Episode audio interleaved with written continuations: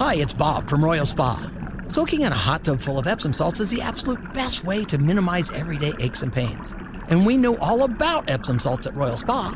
Royal Spa hot tubs are the only hot tubs on the market that can safely and effectively use Epsom salts.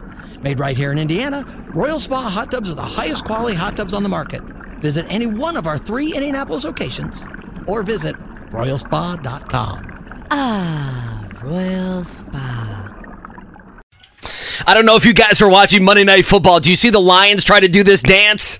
No, I did oh, not. it was so uncoordinated. It'd be like if us three in here, men with no rhythm, tried to do it. Hey, Was? Jared Goff oh, leading man. it? Goff was not. It was a defensive. It was a bunch of defensive guys after one of the Jimmy Garoppolo turnovers last night. Hey, a happy Halloween, a spooky Halloween, and we're hanging out for the next three hours. As always, the wake up call. We appreciate you waking up with us. He's Kevin Bowen. I'm Andy Sweeney. Marc Dykton has the best damn Halloween outfit that you could have. Uh, I have nothing today. I will explain the debacle in the Sweeney household, and we're hanging out in the drivehubler.com studios. Tons to react to last night. If you were able to see the Indiana Pacers Oh game Don't get last night, game three, and the first Bally's rant upcoming. Uh, so I didn't get to see much of it. Obviously, tons of Colts items to react to. Uh, Shane Steichen met with the media last night, and tons to do here. Uh, Gregg Doyel going to join us in the nine o'clock hour. Rick Carlisle coming off that loss last night to Chicago will be joining us here at the top of the eight o'clock hour. KB, uh, good morning. You look fantastic. Happy Halloween Yes. to all of those out there. Yeah, the bacon costume comes in handy on a day like today because I, the temperature goes up about 18 degrees around my head with this bacon costume on, uh, which again is well served today. So uh, it's crispy, it's sizzling, it's ready to go here on this Tuesday morning. So good Tuesday morning to you, Marc. Good Tuesday morning to you. What gives you more issues, the the bacon outfit with the headset or like the turkey hat at Thanksgiving? Yeah, I, honestly, the turkey hat isn't too too bad. This one is the um, vision wise.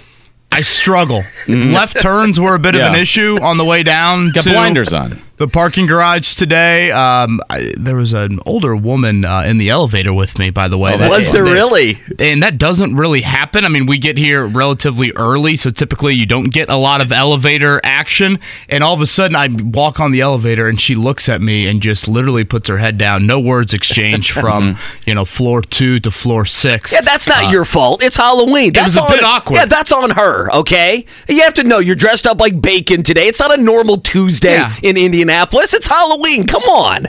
Felt like it was okay. Yeah, that's fine. I think she's just like uh, of all the people that could be in this elevator with me, it's the guy just in the bacon costume. Now, At, Marc- at six Six thirty, in the at morning. six in the morning. Marc, yeah. you're going with a little Kevin James here. yeah, I feel like I need to like get on It's the camera at some point and just pose so that people get it. But I'm the Kevin James meme that kind of has taken Seems charge. to be one of the more shrug of the popular memes right now.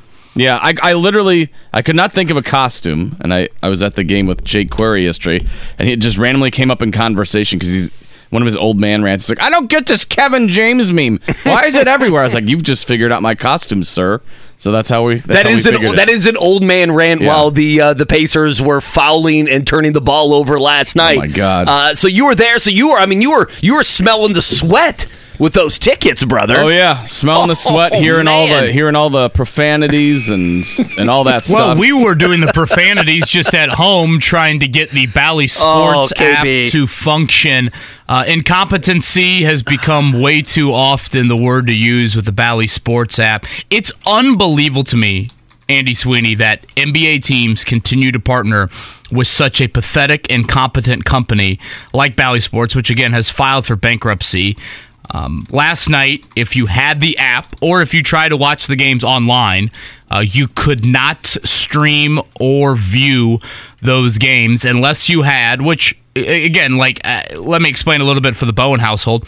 You know, typically Rosie stays up to about seven forty-five, eight and I let her watch a show during that time and I give her the TV and typically I you know just watch the game on my phone sit there uh, you know peacefully and that's how we kind of go about things in the seven o'clock hour and all of a sudden the app's not working I go over and get the laptop. I'm like, wait a minute, um, what is going on here? And then I remembered who we were working with. Yeah. and it's Bally Sports.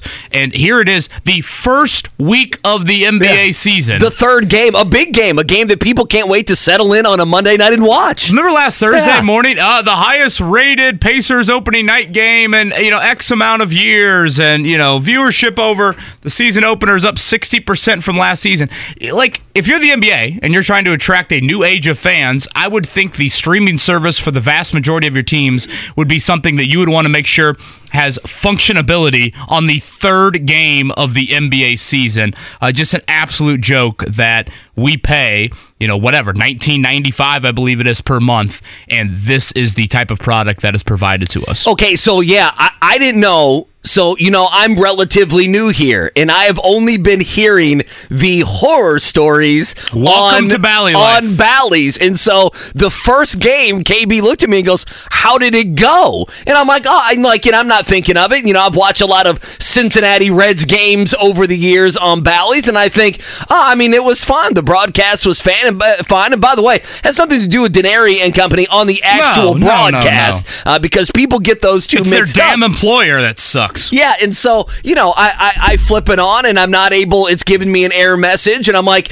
it's six fifty five right now. Like, and so I start to you know look on Twitter, and they have the Bally's help desk, who has a Twitter account. Their social media is maybe dumber and more incompetent than their actual it's, product. it's just the same two or three lines that they send to everybody. But as the game was going, I got to be honest, I was having a little bit of fun just watching the people who are trying to check in at different times, whether it be, you know, the guy that's checking in mid first quarter, the guy that's checking in second quarter, Oh, yeah. halftime, Yeah. whatever it may be. But yeah, that's all I could think of was the team's 2 and 0. Now, obviously, they lost last night. We'll dive into it. They're 2 and 1, but they're 2 and 0. You set all sorts of, of streaming records and audience records and everything else. Game 1, you're excited. You, you beat Cleveland on the road with without Donovan Mitchell and company. You come home. It's a Monday night. It's not yet. There's nothing going on last night. That's the thing, KB. You have a you have you have the Raiders and Lions, which is okay. You have the World Series. So you have some things in the background.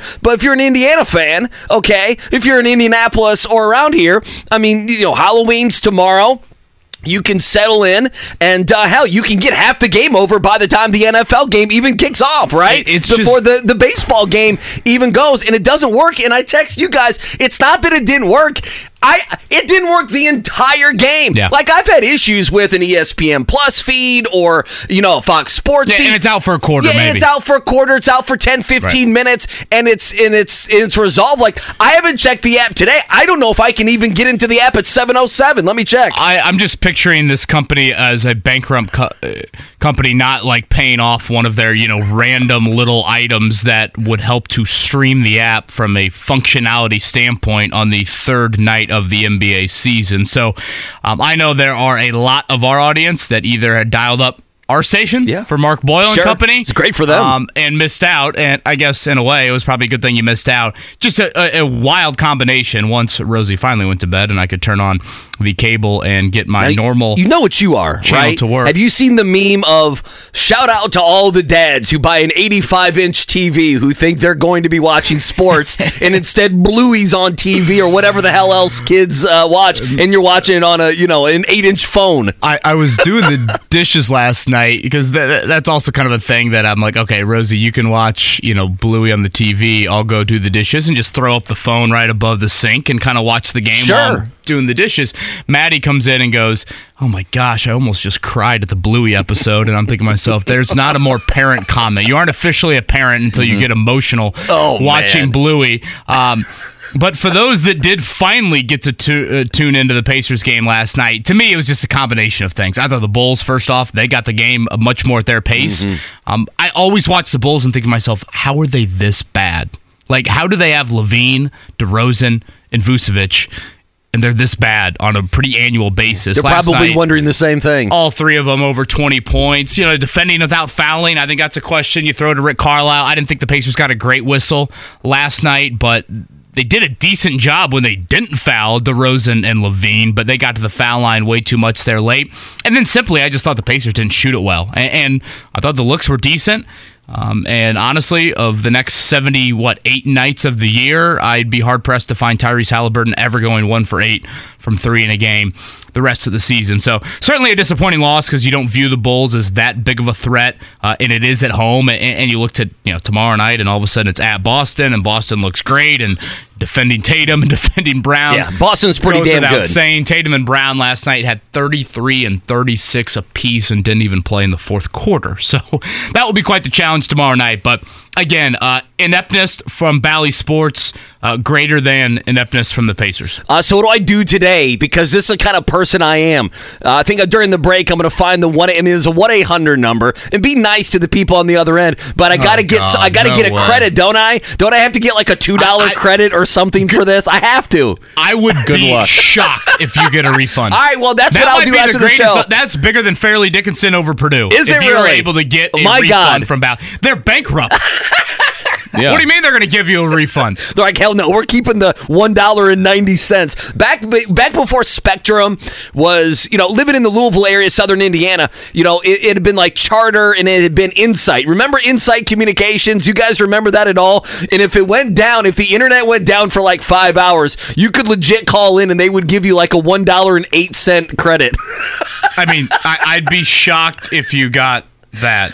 All right, well, the we'll, least. we'll, we'll give it a try. By the way, last night, uh, if you look at it, 24 fouls for the Pacers, 67 fouls in three games. That's something preseason. Right, Rick that was an issue in Carlisle, preseason, yeah, yeah. he really talked about that. We've seen it a little bit this season, and then last night, uh, obviously, was one of those. You know, I'm keeping track of how many three pointers, uh, and you know, kind of watching parts of the game. It feels like all their threes were not good threes, and there can be a distinction there. Not everyone is Steph Curry and Klay Thompson. They shot 46 of those. I, I don't know. I think you know, for me, listen, we have Shane Steichen sound. He talked about Jonathan Taylor, the running game. What's his message to the locker room? So we'll dive into all of that. Uh, is there any part of you? Listen, there's no reason to be too frustrated. Uh, there's going to be losses. We understand that. If you pick this Pacer team to win, you know, 42 games or whatever, that means they're going to have 40 losses, right? Like we understand there's losing nights in the NBA. Does it give you any pause? They lost last night, given they're two and one, and one of those wins is a- you know a close win against Cleveland, who didn't play any of their All Stars. I think that would be the only kind of apprehension this morning is, and now you go into to Boston, and you're not going to be picked to be Boston, right? So you're you're you're staring two and two in the face. Well, the, I mean, there's an element of you just play who shows up on your schedule, and obviously the Wizards on opening night, and then Cleveland resting all those guys. That's just kind of how the schedule is operated. Rick Carlisle, when he joins us here in 45 minutes, you know, there is certainly um, a theme that he has said to us on several occasions of taking advantage of this early start to the season based off schedule, and then after Wednesday night, which is at Boston, when you've got five straight at home. But Right. I mean, if you look at some of the opponents that you are going to play later this month, um, yeah, you are at Boston. You, you have the Bucks coming here next week, back to back against Philadelphia, which who the know who the hell knows what they're going to look like after trading James Harden late last night. Uh, are Clippers fans happy about that? By the way, okay. Well, first of all, they're Clippers fans. There's not many of them. Second of are all, no, they're with Valley, They're, they're never Clippers happy. fans happier that they got James Harden? I don't know. I kind of feel Is that a like good thing? This is like the ninth time we've done the James Harden joins blank and blank. I, I mean, the Clippers to me, at least James Harden will play basketball. I mean, Paul George and Kawhi Leonard usually don't play basketball. So I don't know. It maybe Harden can carry them to the postseason because we sure know as hell he ain't gonna shine when he get to the postseason. So I don't know. That doesn't move the needle for me as much as it used to. The whole James Harden thing. Matthew Stansberry in the YouTube chats uh, comments here. I find myself wanting to eat KB. Bacon is good. If that's man. worth a flag on a comment or not. I can't say too many people have ever said that to me in my Well, life. it's If I'm going to be fully honest here. You can do anything on YouTube but play Taylor Swift and Metallica songs. Matthew, thank you for that comment. Um, happy Halloween to everybody out there. Bundle up to say the least. It is a scrape your car morning, Oh, which is just an absolute joke. Just- just a punch to the gut. Uh, that is what we're dealing with here on Halloween. It is NFL trade deadline day. Four o'clock coming up. Should the Colts make a move? We did see. I would say quite the move by the New York Giants late yesterday, along with the Seattle Seahawks. And, that kind of falls in line with, I think, a lot of where I come from. at the trade deadline. We can explain more of that here in a little bit. Again, Rick Carlisle at 8 o'clock. The always entertaining Gregg Doyel going to join us at 9. Again, good Tuesday morning to you. The Texas Rangers continue to win away from home. Um, I guess it's what Maxx Crosby and the Raiders refused to throw the ball to Davante Adams. Does that kind of sum up what happened last night? Jahmyr Gibbs was outstanding for the Detroit Lions as the Lions get a win on Monday Night Football. And as we look ahead to Week Nine, it's actually a pretty good slate this week in the NFL. slate. So some really good games in Week Nine. The Colts and Panthers meeting Sunday, 4:05 kick from Charlotte. I am Kevin Bowen. He is Andy Sweeney, Marc Dykton on the ones and twos. Good Tuesday morning to you. Happy Kevin hol- James. Kevin Kevin James. James on the ones and twos. Kevin James and Kevin Bacon. Is that what we're going with here on this Tuesday morning? Thank you for tuning in. It is the wake up call with KB and Andy right here on 93.5, 107.5, The Fan. All right, morning check down. I'm a little phlegmy this morning, so if uh, if I hack A into little the mic, phlegm and bacon. A Nothing little- says a good breakfast like that. that's a good music morning show.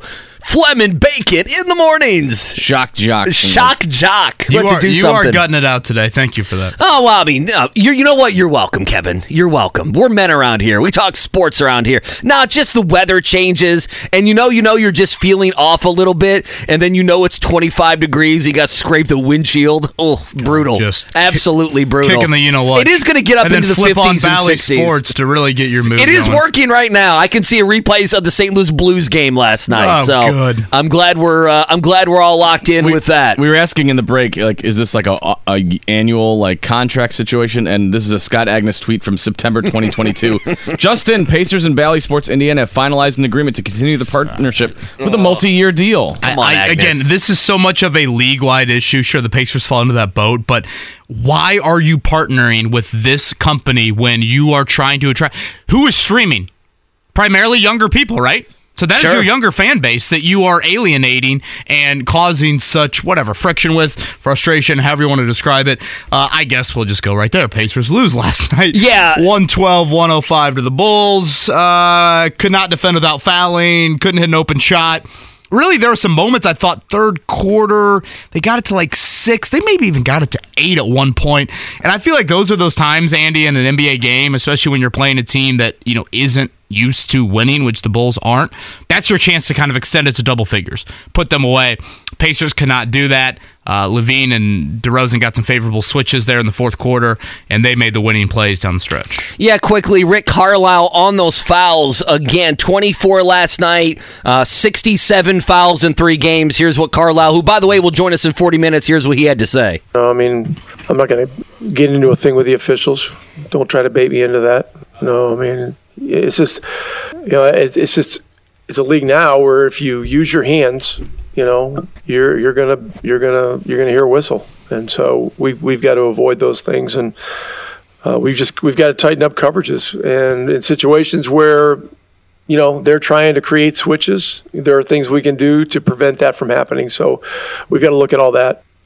Of course, the Pacers will see that Wednesday night with Jayson Tatum and Jaylen Brown. A 7:30 tip from Boston. They have been pretty Boston-like throughout the start of this season. Locally, by the way, Trayce Jackson-Davis, uh, 13 and nine last night. good Got for him. How about that? blocks as well. Uh, played about 20 minutes off the bench. The Warriors absolutely thrashed the Pelicans on the road. Uh, Got to be pretty cool for him. Your first NBA buckets and assists from Chris Paul.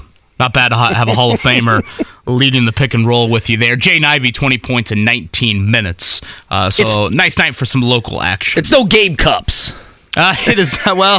Not to pick on Gabe never Cupps. played with Gabe No, Cupps, no. but yeah, he yeah, could have yeah. come back for one more year. Uh, other news in the NBA: James Harden traded in what they're saying is a blockbuster trade. Uh, he's going from the Sixers to the Clippers. Now, the Sixers sent Harden, PJ Tucker, and Filip Petrusev to the Clippers for Marcus Morris, Robert Covington, Nick Batum, KJ Martin, and a 2028 unprotected first round pick, two second round picks, and a 2009 pick swap, and an additional first round pick that'll be rerouted from a third team. There- Make any sense to you, KB? There's no way that works out for the Clippers. Westbrook, Harden, Paul George, Kawhi Leonard. There's no way that that works. Out. There's out. no way, but I love the 2028 and 2029 picks, knowing damn well that none of the people involved are going to be on their respective teams. Not one of them. Uh, World Series last night. Rangers continue to win away from home. They are now 9 and 0 on the road this postseason. Max Scherzer left early in that one. Jon Gray was outstanding out of the bullpen for the Rangers. They got three runs in the third, and that was enough. 3 1 winners over the Diamondbacks. So game four tonight from Arizona, 8.03 first pitch. We will join that in progress after trackside, which begins at 7 o'clock. Yeah, week eight of the NFL season, a finish completed. Thank God. Not a beautiful game last night. The Lions do bounce back 26 14. Your final there. Really, it could have been a lot more. Jared Goff threw a pick six. They had some opportunities they squandered. Jimmy Garoppolo back from that back injury, KB. 10 of 21, a buck 26, zero touchdowns, and a pick. Their leading receiver for Vegas, Josh Jacobs, two catches, 27 yards. Uh, the Raiders' offense is disgusting. You mentioned Davante Adams. I mean, they have a couple guys. Davante Adams, one catch, 11 yards. Jakobi Meyers, one catch, 19 yards. Two guys that you look at in the NFL trade deadline that absolutely, uh, I would say, should be moved, but are names to watch, even though I doubt they both get moved. I should iron this bacon a little bit better. I, the the fringes of it really creeping into my left eye. I, I don't remember this in years past. What'd you guys think of the uh, Lions helmets? I I uh, was a I like the colored I uh, the color scheme of it. Uh, didn't r- the logo threw me off.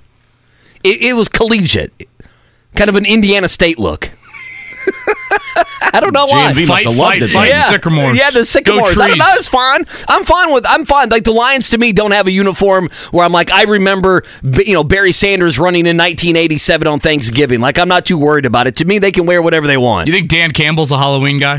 Uh, I think Dan Campbell is absolutely a Halloween guy. I was thinking, like, would it be good sprinkling in, like, what we think uh, NFL guys dress up as? Like, Dan Campbell, what does he dress up as? I could see him either being one of two ways. One doesn't believe in Halloween whatsoever, locks Really? himself in his house, wants no part of it. Or two, he circles this day on the calendar more than any Yeah, other. see, I, I'm think gonna he's go hardball. the latter. Yeah, so so I absolutely am as well. I could see him as the big dude in Happy Gilmore. I did love that The yesterday. nail in his head. Uh-huh. Yeah. I don't kill people, or was it guns don't build, kill people, people kill people? I think believe the that's shirt- Mr. Gilmore's. That's the shirt that he has on.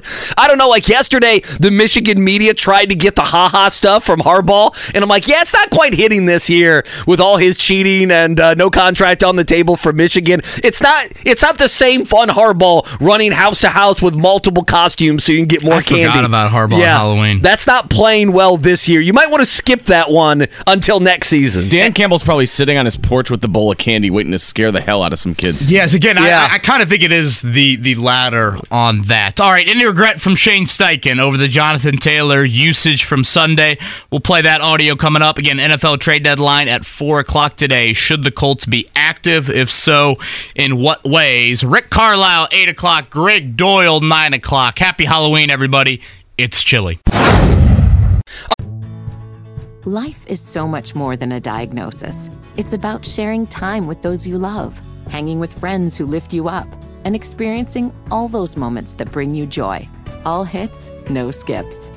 Learn more about Kisqali Ribociclib 200 milligrams at kisqali.com and talk to your doctor to see if Kisqali is right for you.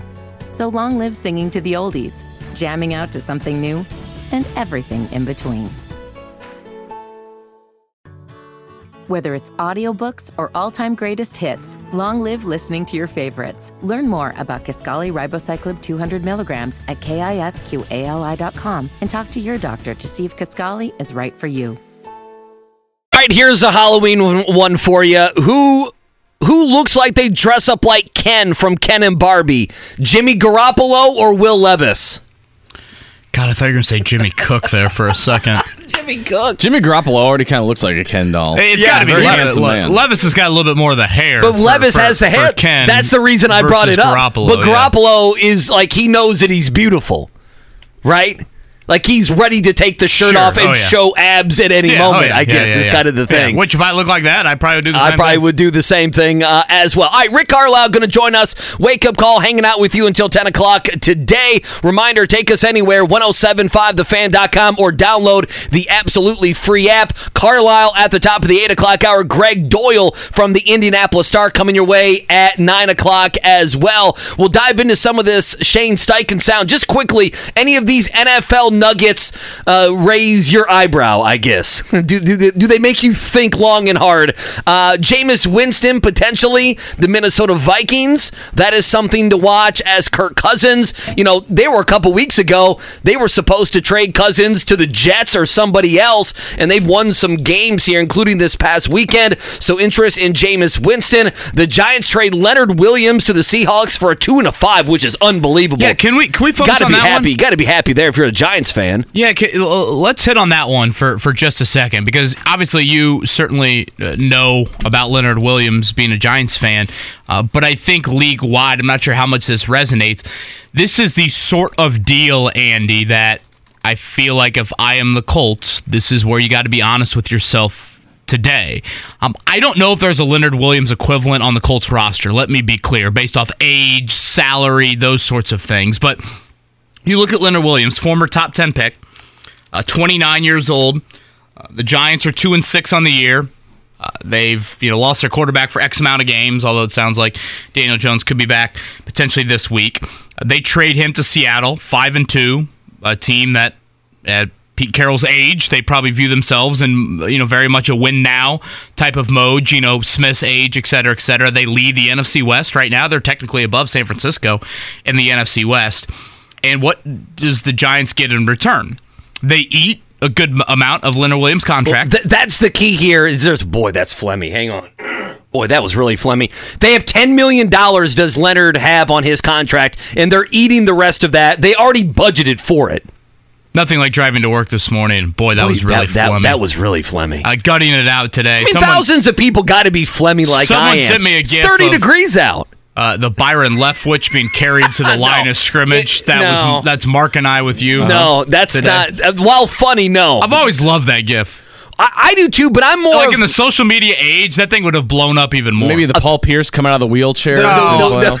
I don't know if we're quite there. But people yet. like like Leftwich and they don't like Paul Pierce for a myriad of reasons. Very fair. Uh, ESPN and everything else. I don't know. Like to me, I'm one of those guys though. If I feel we're in an odd spot, if I'm sick and I'm bad, I'm not going to be at work because I don't want to get you sick. I don't want to whoa, get your fair. kid sick. I don't want to get That's you know why I'm Marc wearing and this his bacon family. costume, and I'm trying to uh, here. Let me get it over my nose to see you if I can block out any germs here. Uh, okay, so they get the Giants eat the contract. Gosh, it continues to get into my eyes. All this bacon. Uh, they get a second round pick for next year and a fifth rounder in 2025. Right. back. Um, again. A large majority of why they get that draft capital back is because they're eating so much of the Leonard Williams contract. And again, this to me makes so much sense of a team that is out of the playoff picture for this season, in all likelihood, out of it. They give up a guy that um, is probably not going to be part of their future plans, and they are going to get in return a really nice draft haul. Now, I don't think there's that big of an equivalent on the Colts roster, but when you start looking at the free agents coming up for 2024, and I'll just rattle off some of the Colts free agents that you're going to have to make decisions on here this season. Uh, obviously, the big one on offense would be Michael Pittman, uh, Grover Stewart, Kenny Moore, Julian Blackmon, Zach Moss, Gardner Minshew. That's probably where it stops in terms of a draft pick or two you could get back for some or you know any of those players. But when you look at those names, Pittman, Grover, Kenny, Julian Blackmon, Zach Moss, Gardner Minshew, are any of those guys you view as not likely to return? And if that's the case, then I'm making calls today. And I'm saying, hello, desperate team. Hello, Seattle. Hello, Detroit. Hello, Miami, uh, Philadelphia, whoever these other win now teams are, and say, would you like this guy slash what would be compensation for that? Um, I think it's difficult to get all the way to the finish line and make those deals happen. We've only seen one uh, in the Chris Ballard era, and that was Nyheim Hines, I think, really winning out this time last year. But look what you got in return for Hines. I mean, you got Zach Moss and a pick that turned into Will Mallory. That's decent. So that's what I would be doing here between now and four o'clock. Now, obviously, I would look at Grover Stewart. Uh, you know, he would be the one. He has a cap hit of seven two. Leonard Williams, the Giants ate about ten million dollars. Uh, the you know the similarities are there. The Giants figured out that they're now out of it. The way they played against the Jets, losing to the Bills, those two games put a stake in their season. I would ask Colts fans, and you know, it's something I want to bring up today at some point. Do you feel the same uh, at three and five that there's clarity here that you know you're not going to be a, you know, I would say a playoff team. Now we can dive into can you get to five and five and can you dig yourself out? Um, but you know, I will say Seattle things have changed for them. The Niners have lost three in a row. KB, that's a big deal. I mean, Seattle wakes up today, aren't they in first place in the NFC West? I mean, so that's a that's kind of a big deal. And I think also this is something you mentioned yesterday if you have, and I think the Colts, we came up with the only name we could think of would be Nick Cross, correct? That is there a young player that is ready to play? In other words, you having a Leonard Williams, if you're the Giants, they have a couple young defensive linemen they want to see, and they paid massive money to another interior defensive lineman in Dexter Lawrence. So, you know, maybe there's a similarity that even though Buckner's not making what Lawrence is making, that those two guys are guys there in the interior of a defensive line that you know are going to be playing a lot of these snaps. They're, they're focal points, if you will, of the defense. I just don't know if he wanted to move Grover Stewart, and with his suspension, it ain't happening. But if he weren't suspended, is there somebody else there, defensive line, that you would want to see? And after watching the game this past weekend, the answer would probably be no. Yeah, and again, rattling off those names, Andy, I just don't see having the ability to re sign all of them uh, because they all are, I think, of interest either here or elsewhere. Um, certainly, they're not all of the same value, but I think it'd be difficult to bring all of them back. And I brought up before, I just don't want to see the Colts fall into the Bobby Okereke situation from this time last year, where you have a guy that on Halloween last year, whenever the trade deadline was, that you never viewed him as, oh yeah, he's going to return. I mean, the Colts have too much money and had too much money bottled up at linebacker. Okereke was never going to be a serious re-sign candidate. Therefore, boom, he joins your Giants, and you get no return for him. So that's how I view it. Three and five, you've lost three straight. You're in 13th place in the AFC. Sure, the schedule's manageable, but it's wishful thinking to sit here right now and be like, oh, Colts are going to win five of six, and they're going to get right back into the playoff picture. So I think you just have to be honest with yourself. I'm not holding my breath for the Colts well, to to, to do this. I, I want to make that very clear. Yeah, I, Chris I'm Ballard not either. Is stubborn, and I see him viewing Shane Steichen's first season as, yeah, you know, I don't want to ruffle any of the potential culture that Shane's trying to build, et cetera, et cetera. So I, I think that will be the route uh, that it ends up going. But again, in my opinion, you've got to look long and hard because as you look to next year's draft, Andy, you've got seven picks. You've got all of your normal picks.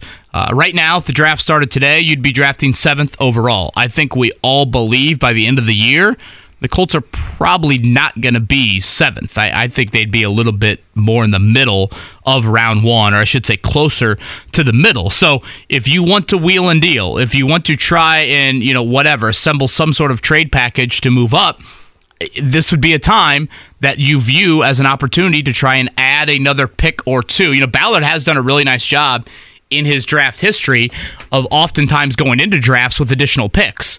He does not have that luxury right now in 2024. So that is something that I would Okay, so what is the reaction? Because we're going to have Gregg Doyel at nine o'clock, and he wrote, "Hey, if the uh, you know this is his I don't say shtick, but this is what his kind of verbiage that he uses. If the grown-ups were running the Colts, then they would move some of these people. Uh, you were being nicer by a little bit more bedside manner, saying, "Hey, you really need to look. If you're not going to sign any of these guys, you're already a three and five football team that I mean, for all intents and purposes, is not going to be making a." postseason run, then then why don't you move some of these guys? What's the reaction, you know, later on today, tomorrow when we wobble in here, KB, not wearing a bacon outfit, and hopefully I feel better, and Marc's not, you know, like dressed up like King of Queens there for that. Well, like, what's the what? What is it, it? I don't know. Is it is it frustration? Is it anger? Well, is it hey, we're still trying to win some games here, so we need to keep Kenny Moore? I mean, look at the defensive backfield. What is it exactly? I think if you're honest with yourself, you'll realize it's the best move for this franchise moving forward. Having said that, you can be frustrated in the present because, Andy, it's another admittance that this is where you're at as a franchise. right. You know, someone was talking about, you know, cornerback issue for the Colts yesterday, and, you know, where does this stem from? And, and I'm like, it stems from Stephon Gilmore saying to the Colts last offseason, and I'm paraphrasing here, but he pretty much said it hey, you guys aren't going to be good next year. You're going to be in a rebuild. I don't want to be a part of that. I'm 32 years old. I want to be on a win now team that can make a legit playoff run, and you guys ain't it. So I don't want to be here. That's the harsh reality of where you're at as a franchise of through eight games, this is trending towards you're now approaching a decade without winning a very lowly division. You now are approaching, what, seven years with just one playoff win in the Ballard era. That's the harsh reality. So, again, I think you can sit here and say it's probably the best thing for the team moving forward because Anthony Richardson's out for the year. This season was never going to be about you know necessarily Richardson leading them to whatever 10 11 wins and you're a serious playoff contender. Um, so that's why I think you can okay I see where they're coming from but at the same time we're not used to in this market the Colts being in this sort of Right. situation. And so I think that's where the frustration stems from as well. Uh, got this tweet here and I hope I'm pronouncing the name right uh, is Wally. Uh, thanks to Bally Sports, I had to watch the Pacers with my son last night on a and, and he has this in quotes a special website Yeah. where every ten minutes a porn ad would pop up. Okay, so I was going to ask, uh, you know, That's listen, quite the night for you and your son. I So know. what, that's an interesting conversation. think you know. See what Halliburton did right there. Oh, hold right? on a 2nd Uh-huh. I guess you're educating a lot there.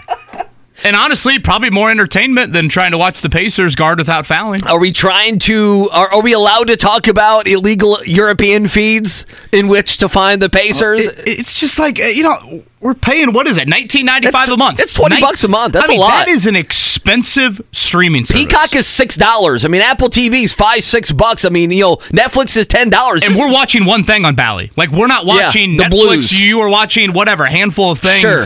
each month long. Uh, it is an utter joke that the NBA, and again, this is more more than half the league partners with Bally.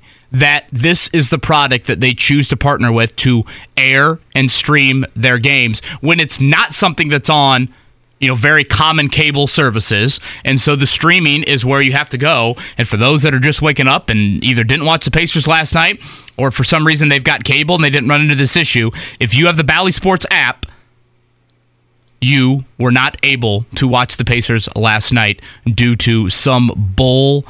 I don't even know what the help message said. Well, there were two of them. Uh, you couldn't log in, and then I actually did get logged in. Then it tells you, and I know people. I saw this last night on Twitter or X, excuse me. Uh, they were like, "Now it's telling me my internet's not good enough. I need to check my Yeah, I had to. they said that I didn't have the proper. Uh, whatever iOS on my phone to uh, download the Bally app. So I update my phone, which you know it feels like a bomb's going off at times in your house. So I update the phone, re-download the Bally app to see if you know it was more of a user error. You think that worked? no, are you a guy that's scared of the updates on the Uh, Apple I- I- iPhone? Ryan Bowen, my older brother, is, and so he's Yeah. kind of, you know, I guess put a little of that on me. Usually, I just do the automatic update and really don't think twice about it. But lately, I have like. Oh, you see yeah. how you see how the time's like so much Oh, bigger yeah. than it used to be. I'm like, well, that's kind of eye popping. Yeah, so Dad, what does it mean that there's hot singles in my area? well, son, that's just a pop-up ad we got to get rid of. I lived all those letters M I L. What is it? that an E or an F? What was that last letter? They're, they're just plain. It's just Halloween. They're Yeah, just dressed up and dressed Uh-huh. down for Halloween. Right. Why is that realtor doing that? Yeah, the Pacers struggled with their role plays last night, and I would say, yeah, at least you saw that. That kid will never look at a pizza delivery guy the same way. now, Tony, last night. h- how about this one here from Tony?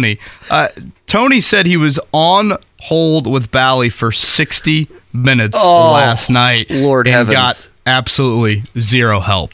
Tony deserves king size candy bars Yes, out the does. wazoo for Good that job. effort last night. It's a good job, but you didn't even get the credit of one dollar and nineteen cents. You Uh, just stayed on hold. Any trade you think for the Colts today? And- Yeah, and- I don't think so. N- nothing substantial. Buy or sell. Do, do they go make a cornerback move? Are you trading a fifth round pick for a corner? I think there's almost a better chance we see that. Would it, than would- them be unloading somebody. Yeah, it would. I don't know. I guess one thing I was going to bring up, and we'll get to this Steichen sound, is I mean, I don't know. The only positive, and I brought it up yesterday. Do the Colts kind of feel like they can get to five and five? And I want to talk about this as we go. Maybe at eight thirty we'll do that. Like I don't know, Carolina's bad. I mean, you know, they've lost to the Saints and they've lost to the Browns at home. And hell, you could even throw in the Rams. But all three of those teams aren't bad teams. I mean, Cleveland has been, you know, for many weeks here this season considered a postseason team. And I think the Rams are a team that can win eight, nine. I mean, the Rams uh, to me aren't going to be a playoff team. But if you told me they were playing games where they were in the hunt, you know, later in the year, that's not surprising at all. Uh, and then you look at, I mean, you look at the Saints, and they're probably about the same. They'll be a team in the hunt, but they won't make the postseason. I, I don't know. I just kind of feel like the next two teams. Carolina and New England, KB, that that's not this. Like if they lose to Carolina on Sunday and they ever back that up with losing, and I know it's Belichick and everything else, and they back that up with the loss to the Patriots, who are losing by double figures to everyone seemingly but Buffalo a couple weeks ago. Like to me, that's a different level of DEFCON. Does that make sense? Losing to a 500 Saints team or losing to a team that's what? What's Carolina? One in eight, one and seven, one and eight on the year. Those, man, those are two different things that we're talking about here. So I don't know. I mean, maybe you talk about them buying, they feel like hell. We can get to five and five. It's a winnable schedule still, but if nothing else, we're in the business of winning games. The only thing I would say, much like Zach Moss, if they get anybody, it's got to be someone who has another year on that contract. Well- it's, it's obviously not going to be a rental. And, and again, I guess that's kind of the happy medium that you can find. And, and I apologize because I probably haven't done as good of a job of this is, you know, oftentimes you only group teams into are you a buyer or are you a seller? And like in a way, look at what the Titans did last week. The Titans traded away Kevin Byard, one of their better, older defenders who's really been kind of a franchise stalwart for them. In return, they got a safety in, in uh, Terrell Edmunds, who's four years younger and has pretty much been a starter throughout the NFL. And they also got a couple draft picks. So they they kind of did the hey, we're going to sell, but we're also going to get something in return of a guy that at least has a couple of years of younger age slash contract security, and then also get the draft picks. Which again, you can kind of look at the Nyheim Hines trade last year, and the Colts did Right. a little bit of that, whether it is the draft pick that turned into Will Mallory or it's Zach Moss with two years left on that deal. So again, is that something that the Colts do of if you trade it away? Let's just throw it out there. If you traded Buckner, Right. for example, if you get somebody in return that has a couple of years left, that was, you know, whatever, a second round pick that hasn't worked out in his first home, then all of a sudden you aren't totally selling. You're kind of kicking the tires on somebody. Uh, and then obviously you would hope to get a draft pick or two in return of that deal as well. So again, in the Chris Ballard era, we have not seen moves like this. Uh, last year was the first and only in-season trade he has made in his now seven years as general manager. So I wouldn't say hold your breath for it. Uh, but I do think the Giants did something yesterday that makes some sense for teams that I think are honest with themselves and realizing the playoffs are unlikely this year. Yeah, and they basically, by paying the rest of the salary, they bought draft picks, which, if you're a rebuilding team, I have absolutely no problem with doing. Now, Washington, they're still trying to move. Montez Sweat, Chase Young, perhaps, is going to be out there. I still don't understand why some of these teams don't make a move. I, I just don't understand whether it be Davante Adams, who I kind of want to get to later, Josh Jacobs, Saquon Barkley. I mean, some of these big names, uh, to me, it's fine. You know, Leonard Williams is a sizable name, okay? He absolutely is. And I guess if Jameis Winston went to the Vikings, he's been a backup. Um, you know, I, I don't know. Carr gets so injured there with the Saints that to me, you would want It's a lot like the Zach Moss stuff. Uh, you know, running backs get injured. It's fine if you move on from Zach Moss, but you know what's going to happen as soon as you move on from you know Zach Moss, you're going to be two games in, and Jonathan Taylor is going to be injured. Uh, do you want to move to Jonathan Taylor and that yes, stuff? yeah. okay. Let, us play this second. All right, clip. so there's two. The first one, let's play, is from the round table, which you heard right here on the fan last night. Always a great listen. Shane Steichen talking about a lack of running game in the second half. Yeah, I think you know to start the third quarter, you know we had the two backed up. The first one was you know on the minus 14, and and uh, weren't able to do much with it there. Um, and then we were backed up on the minus two or minus three, and and popped some big runs. And then we had the turnover and got into the fourth quarter. You know, down two scores, start the fourth quarter. Um, could have popped a run in there too, um, but you know thought you felt good about the pass game in that situation. And then when we got you know we didn't do anything with it on that first drive in the fourth quarter, and then you know you, I think there was seven or eight minutes left on the clock uh, when we got the ball back two scores, and uh, just trying to push the ball down the field. And the second one, this is on Jonathan Taylor's usage. This is with you guys in the media yesterday. Jonathan Taylor used just one run, one reception in the second half. Yeah, you know, he had the big first half, and then looking back at the second half, watching the tape last night and again this morning, you know, we started, you know, backed up there on the 14, had the one run with them, you know, got to a second and nine, had a false start, went to second and 14, uh, you know, threw it there, got to third down, and then didn't convert, and then we got it backed up again and went with Zach in that next series, you know, and he popped the one run, and then we, uh, you know, we got the, you know, Mo Alie-Cox over the ball to get the first, and then he popped the run, and then got the third down uh, where he popped the big one, and then we went on the ball tempo uh, there, so didn't sub there, uh, and then we had the turnover uh, there, the interception, uh, and then when we got in the fourth quarter, you know, we were down two scores there. Could there have been an opportunity, you know, for a run there? Yeah, absolutely. Um, so you know, just always self evaluating everything, uh, and we'll continue to do that. You know, Shane Steichen said something yesterday, Andy, about riding the hot hand. Um, you know, I was asking him, you know, how do you control running back playing time? And basically, what Shane was saying is DeAndre Smith, the running backs coach, uh, he is in charge of running back playing time within a game. But Shane tags certain plays for Taylor and Moss throughout the week, and also uh, you know, if Shane wants to, he can obviously overrule him. DeAndre Smith is right there on the sidelines with Shane Steichen. Um, to me, when I hear the phrase "ride the hot hand," Jonathan Taylor in that first quarter yesterday or on Sunday had 82 yards. Uh, it is one of, if not the greatest first quarters that, frankly, any Colts running back has ever had, let alone Jonathan Taylor in his career. Uh, that screams hot hand to me.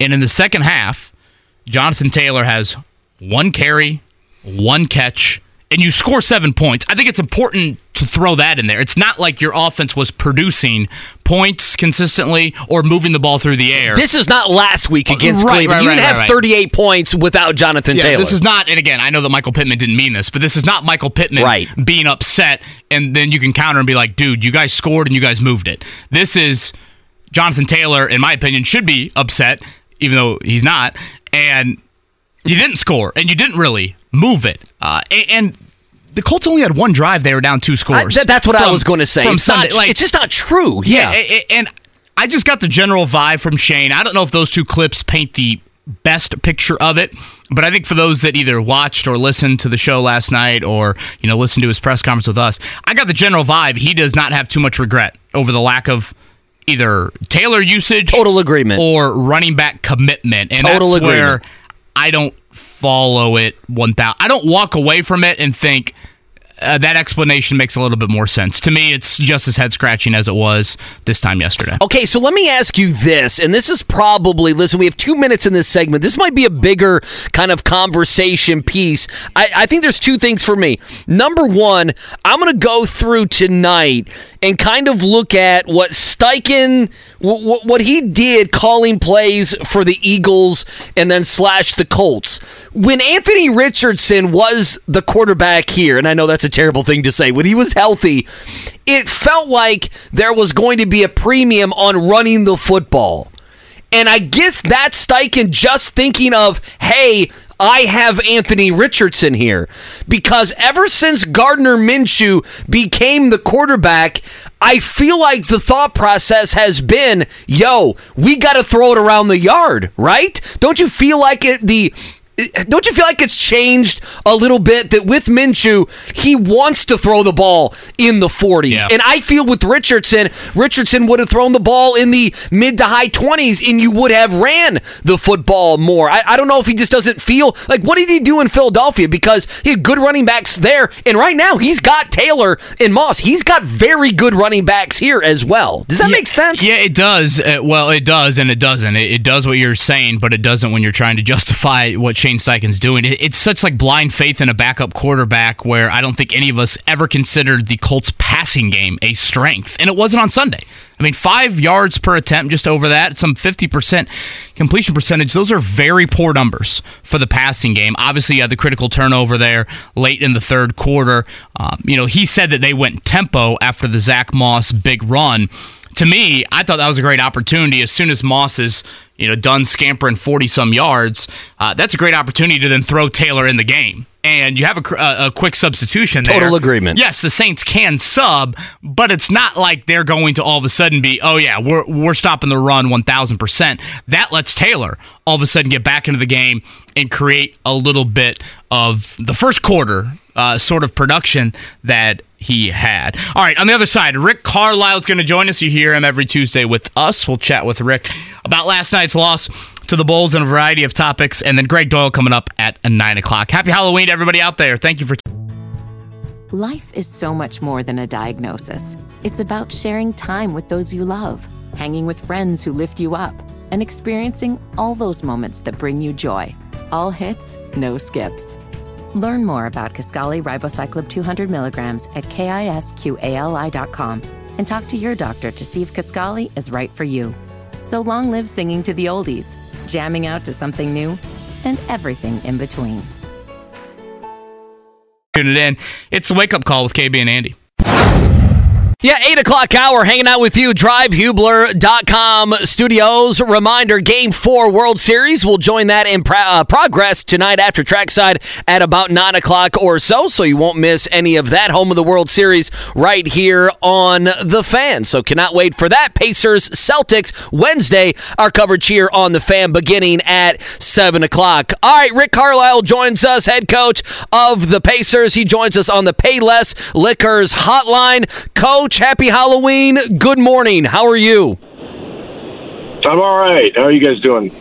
Uh, we're doing fantastic. I know you can't see this, but uh, Kevin Bowen is dressed up like a piece of bacon today. So that's what he decided to do today. He's dressed up like bacon, coach. Yeah.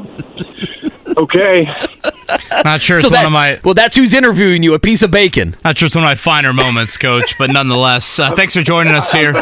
I've, I've had I've had worse interviews. I'm sure. I, I am sure you have. good. I'm glad I'm clearing I'm sure you that have. probably very low bar here on this Tuesday morning. Uh, as you look back on last night, uh, Coach, it seemed uh, kind of a variety of things, whether it was defending without fouling, frankly, just kind of missing some open shots, not getting the game at maybe the pace you would like. What, what stood out to you about last night?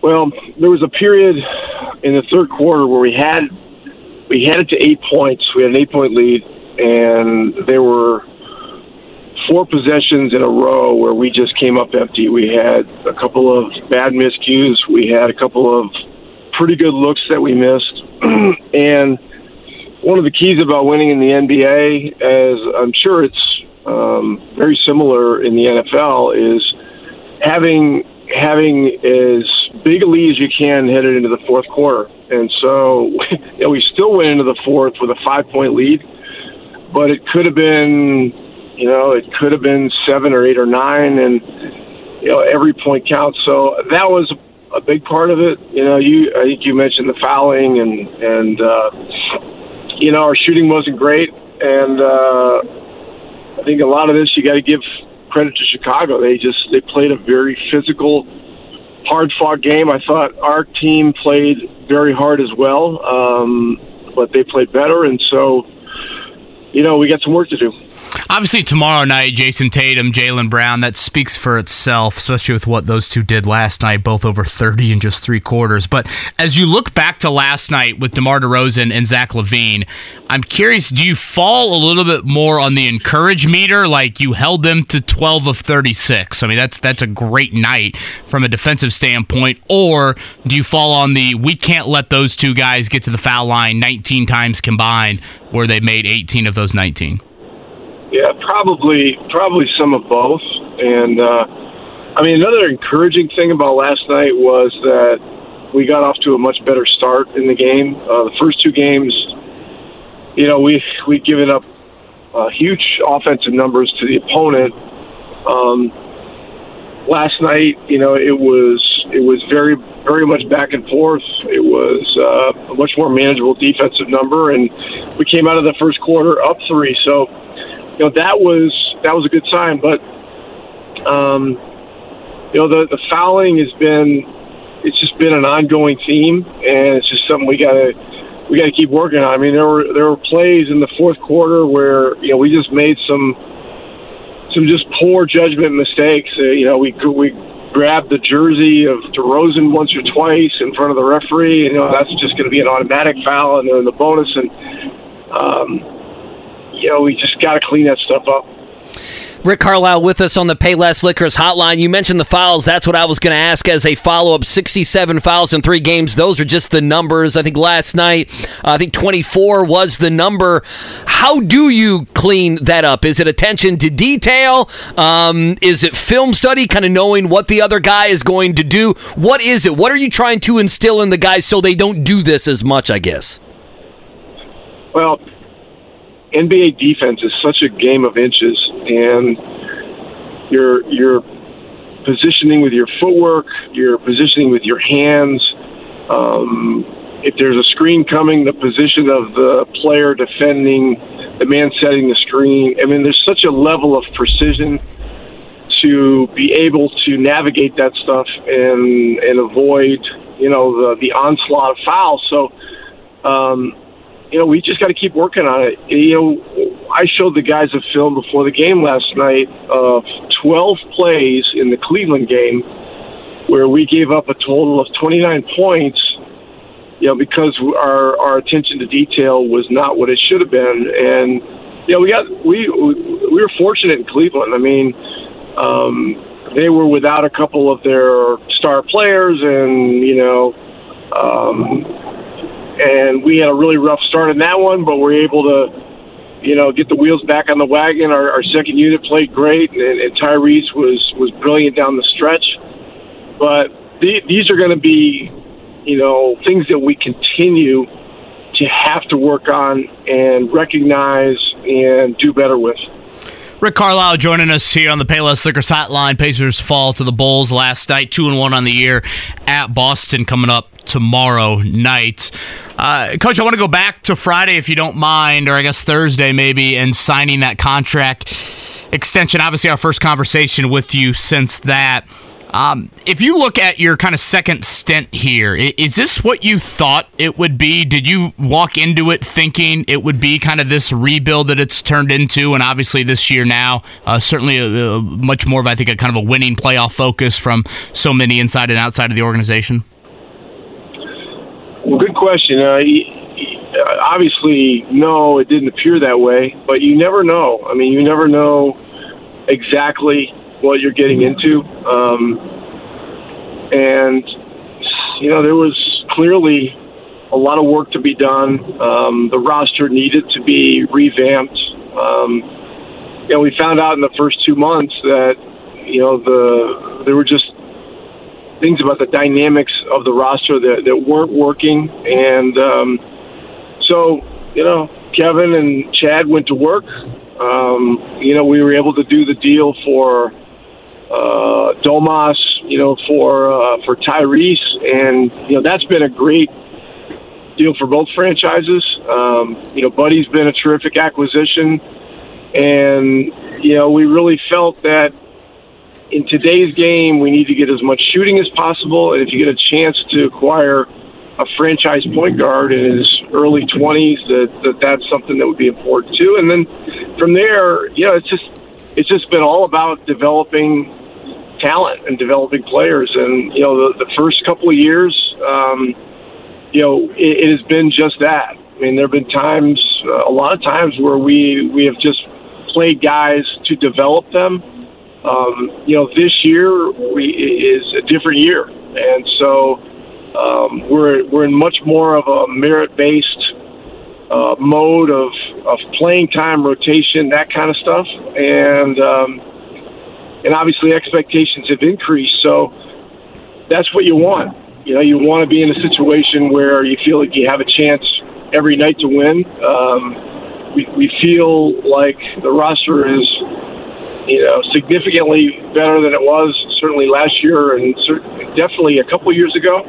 Um, but like the NFL, um, the NBA operates with very slim margins, and uh, so you know we're we're working in those areas uh, to try to gain as many small edges as we can.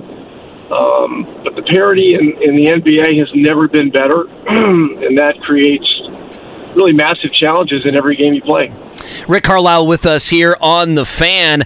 Who has stood out? Maybe let's move Tyrese uh, aside. Who has stood out to you? I know it's just three games, a couple exhibition games, as someone who you think's game has really got better, maybe from last year to this year. Who would that be early on in this season in the first week or so? Anybody?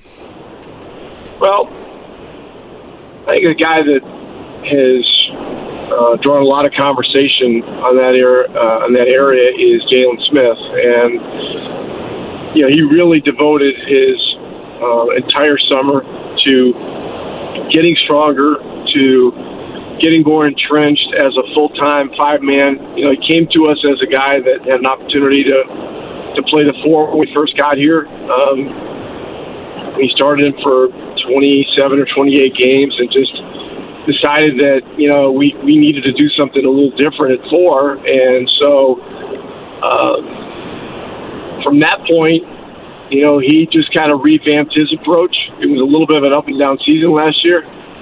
You know, the last 30 games, I thought he was terrific, always ready to play, et cetera, et cetera. And then this summer, he just solidified it even more and really outright won the backup center mm-hmm. spot. And um, has played has played extremely well and, and played well last night too before he got banged up. And and we're we hope that this is not anything serious. He was available to go back in the game um, in the fourth, but uh, but we'll see where he is uh, where he is this morning. Um, and, uh, and you know that's that's kind of where we are. Like I and the other guy I like uh, I, I like Ben Mather and, and what he's done. you know his his numbers aren't super gaudy right now uh, offensively, but his his uh, development at the defensive end um, and his effort and his you know attention to detail has gotten so much better. Um, and as you as you saw last night, you know if you watch the game in the second half, uh, foul trouble got him took him out of the game and that hurt us because he was a guy that you know when we made that little run to get up six or eight, um, got to the rim a couple times, gotten gotten fouled, et cetera. So uh, those are a couple guys, but you know, I I love the roster top to bottom. Um, you know, we have great guys, and last night was tough, but uh, we'll regroup today, and you know, we got another opportunity tomorrow night in Boston. Again, Rick Carlisle is with us. As he said, Pacers off to Boston a little bit later today. It's 7.30 tip tomorrow night against the undefeated Celtics. I want to go back to Saturday in Cleveland, Coach. Uh, obviously, your second unit was so, so good in that game. Aaron Nesmith, TJ McConnell especially. We've seen McConnell out of the rotation games one and three, in it in game two. How much is that kind of matchup based, and how much of that is just in-game feel of, I, I, I think this is a McConnell night, or we need the McConnell insert energy, whatever word you want to use here, to get us going? Yeah, this is a this is a really good question. It's a really uh, tough answer. You know, it's it is a feel thing. Uh, you know, it's an inexact science. Um, pretty pretty obvious in Cleveland that you know when we're down 15 uh, six or seven minutes into the game that, that we, we need some kind of X factor in the game. And uh, last night, Um, it was a consideration in the first quarter, but we were playing much better. And know, to me, it was just it was a gut call that you know that I had to make. I thought early in the game, um, with a guy like him, you know, if you're gonna if, if you're gonna play him, you want to uh, play him as early in the game as possible, just out of respect to him and the situation.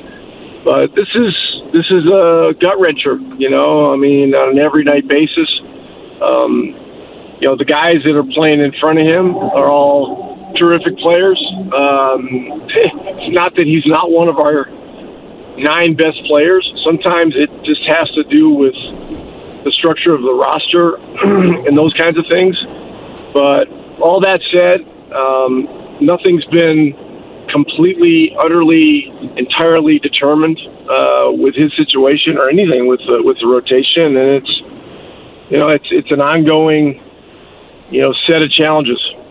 Rick Carlisle with us. Last one for me, coach, and we always appreciate the time. Uh, obviously, very busy. The game last night, travel today, Celtics tomorrow. I mean, you look at Boston, we know Jaylen Brown, we know Jayson Tatum, two guys that really make that team go. Hell, I could throw in Derrick White, and there's many others, but Porzingis is new to this team. He's had a fantastic start. Jrue Holiday, obviously, traded there right before the season started. So uh, tell us what you have seen with the Celtics, and then how are they different with Porzingis and Jrue Holiday, and I understand it's just you know three games early on here.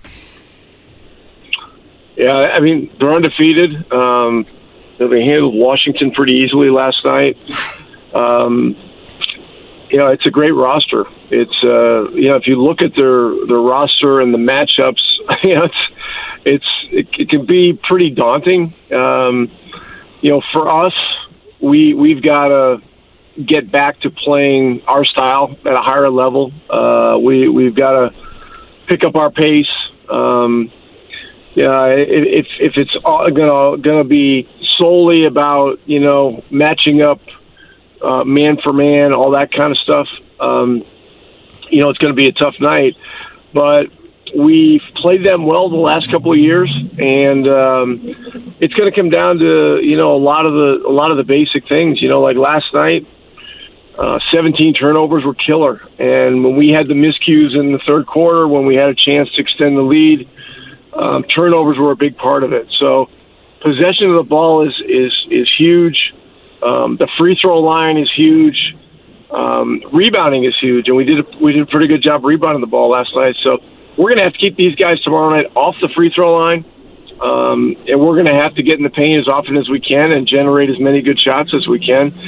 And uh, if we do that and bring a, bring the right kind of um, intensity and, and and style to the game, um, you know, we'll give ourselves a chance. But this is one, this is one of you know the top two or three teams in the league. You know, if you look at all the predictions and all those kinds of things, and um, you know, the acquisition of Holiday really put them in another stratosphere. Right. You know, for me because he, he he's so great on both sides of the ball. So um, this will be a great challenge, and and you know we'll we'll find out more about exactly where we are tomorrow night. Coach, we'll end with this. And as Andy said, thank you for the time as always on this Tuesday morning. I don't peg you as someone that'll be walking around the streets of Boston in a Halloween costume tonight. Uh, are you a Halloween guy? Typically? Uh, I know typically you have some other responsibilities this time of year, but uh, were you ever a big Halloweener back in the day? Well, first of all, thanks for that. You know, just uh, the, the, assumption that I'm not going to be walking around walking around Boston in a, in a, costume tonight. Maybe I'm wrong. Sorry about that. he did lump you in, but he went with the stereotype, Coach. Sorry. Uh, uh, uh, yeah, I mean, you know, I I do. I do like Halloween. You know, this is uh, it's going to be an interesting year because uh, we've been living in, a, in a high rise in Dallas for years, and there's been there've been no trick or treaters, and so um, you know where we live now, we're we're in a regular house, and uh, so Donna, my wife, has has got a big tray of you know stuff ready for the trick or treaters. Let's uh, go. Yeah, I heard some guys talking yesterday about you know trick or treat candy and what you like and what you don't like and stuff like that. uh, any trick or treaters that show up at our house, I think, are going to be very pleased. And so, uh, Good job. you know, we uh, we have we have the appropriate, I believe, uh, level of respect for uh, for the holiday, if you want to call it that, and uh, you know, look, look forward to uh, to seeing all those people. At least uh, at least Donna will tomorrow night. You know, I, I, what I love about Rick Carlisle is you don't get coach speak from him. He's so candid, but the appropriate level of respect for a ho- for the holiday is maybe the most coach speak thing I think I've ever heard. He's respecting his opponent. That's So what's going is. on, and which that is would be fantastic. October 31st tonight. As he said, quite the challenge coming up tomorrow night. Coach, safe travels. I know home stand coming up on the other side of it. Again, thanks for the time on this Tuesday morning, and uh, we look forward to talking to you, to you next week. All right, thanks, guys. Take care. Rick Carlisle, Payless Liquors Hotline, two and one Pacers, undefeated Celtics tomorrow night. Andy, last night the Celtics were up forty-two to nineteen at the end of the opening quarter. Uh, Rick Carlisle loves Jrue Holiday, uh, former Pacer, by the way. Oshae Brissett coming off the bench in Boston, and he's right. You know, I would say arguably the best moment of last season was the Pacers. I think it was a back-to-back.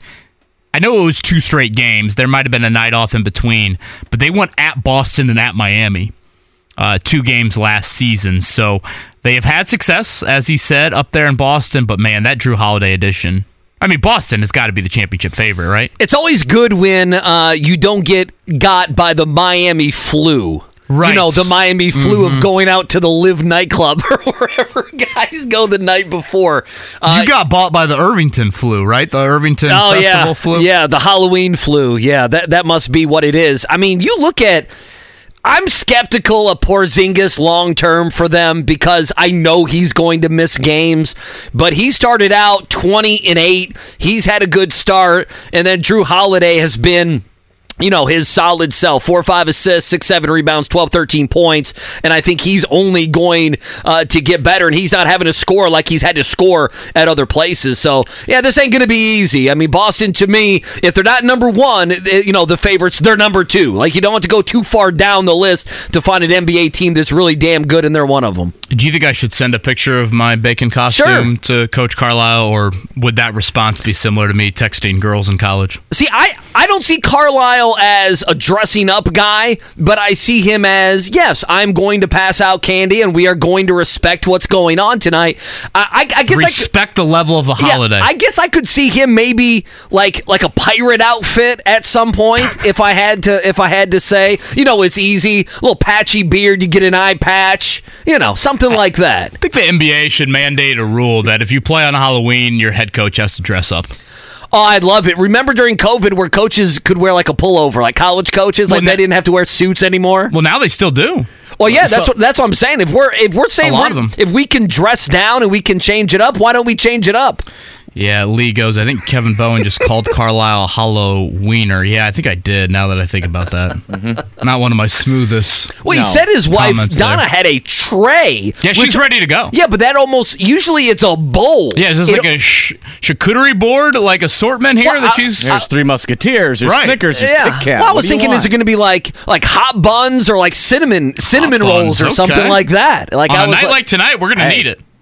I mean, there's always a guy who's cooking hot dogs in the neighborhood. A guy usually who's, who's popping popcorn or something. That's what you're going to need we tonight. need- Now, my uh, favorite thing Need a lot of spiked cider Yeah. tonight I- yeah, I the think weather we're gonna be encountering. That's one of my favorite things about having kids with trick or treating this year is like the adult Halloween oh, that like the people that have like oh here's bourbon and whatever for Right. you here you go it's like is that gonna happen tonight or is everybody like I'm Oh no staying no no! inside I think if you're gonna go out in the elements, that's that's almost a prerequisite. I mean- Before the hat and gloves, that's probably honestly something that you would rock. that is that is one of my favorite things about the trick or treating is like who do you want you want, you want to go out with the kids yes because there's booze coming like yes send send them with me I, will thought- do that I thought Rick Carlisle's Bennedict Mathurin comments were interesting. Andy, it's been a little bit up and down. I think it's fair to say for Mathurin. I thought at one point in that Cleveland game, um, kind of got benched. Basically, some other options that they went with.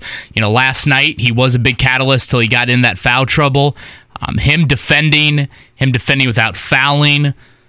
I mean, just how the NBA operates. He's guarding a pretty high level wing every night, even if Bruce Brown's on the number one guy. I mean, Right. last Oh- oh, yeah. one's on LaVine, the other one's on DeRozan. Tomorrow night, one's on Tatum, the other's on Brown, and then who the hell's on Jrue Holiday? Like, I mean, this is just kind of part of the NBA. Uh, on, on a pretty night in, night out basis there. I do think you've seen a little bit more facilitating, make the smart pass, make the extra pass, et cetera, et cetera, from Mathurin. But it's certainly something that is a work in progress with him. So again, Pacers. That's a 7:30 tip tomorrow night in Boston. Yeah, two things, and we can wrap up this conversation and get to a check down. Reminder Gregg Doyel from the Star going to join us here at the top of the hour. You know, for me, Mathurin's 23 minutes a game, and some of that is skewed. You mentioned the Cleveland game only playing 17 minutes. I am wondering if he kind of takes that next step this season, not only in his game, and, and listen, I know this is a deep team. I understand that. That is part of the strength of this team. But if he does take that 23 minutes a game and that goes up a little bit, right? Because the best players are playing more than 23 minutes a game uh, in the NBA. And then, second of all, he mentioned, you know, Coach mentioned, I meant to even bring this up to you. Did you see the Jordan Poole shot last night against the Celtics? Did you happen to see it? Okay. So he comes down, and I mean, the score is lopsided already. It was 40 something to 19 in the first quarter. So, you know, it's going to be a bludgeoning. He comes down, he's on the left hand side, and he kind of does a jab step to act like he's going to go in the lane. And then he just goes between the legs and kind of just lazily, like, like he's not in an NBA game, goes behind the back and shoots a three. And KB, it's 10 feet short. Jordan Poole, he lets it go and kind of goes, Ugh. like you can even see his reactions like, oh, that's going to be all over the internet. It was, and I'm not exaggerating. I know I do that often. It was 10 feet short from the basket. It's one of the worst shots of the year. It's game three. Like it's not even, we're not even uh, to November yet. And I contest it might be the worst play of the NBA season. I still stand by. He will be the single game leading scorer in the NBA this season. He'll have one night where He'll it's just all Yeah. it- it- Oh, the, yeah. the neon light is obviously clicking like it is every night, but it, it actually goes in, and he will have that type of night. He only had 11 last night, man. I mean, he did not. He didn't play well. He only had 11 last night. I need to. I need to. I'll, I'll find that and I'll send that to you, KB. He was 10 feet short from hitting this three. It's unbelievable. We're gonna get a dose of Gregg Doyel coming up at nine o'clock. How do you think the listeners feel about that? Uh, I think some like it, and when things are going negative, like with the Colts, I think they love it. And then I think the other group hates Gregg Doyel, which is fantastic because they listen even more intently than the group that likes Gregg Doyel. That's Halloween. It makes sense, right? Yeah, I mean, listen, I, I see Gregg Doyel's absolutely, um, you know, having having the candy ready to go. I don't know his living situation, if he's in a, a high rise or a home or anything like that. I don't know, but I, I see him respecting the holiday. Don't you? What's he handing out? That that, that Karloff, right? He, I mean, maybe some dog trees. Isn't he a big dog walker? Mm-hmm. There you go. Could be a variety of things at the Doyel household. I honestly probably you just Bacon knock, strips? You knock and you never know what you're going to get with Gregg Doyel. That's why he's joining us coming up at nine o'clock. His latest pretty cool story on the Pacers that we'll ask him about coming up in a half hour. All right, uh, let's do a morning check down.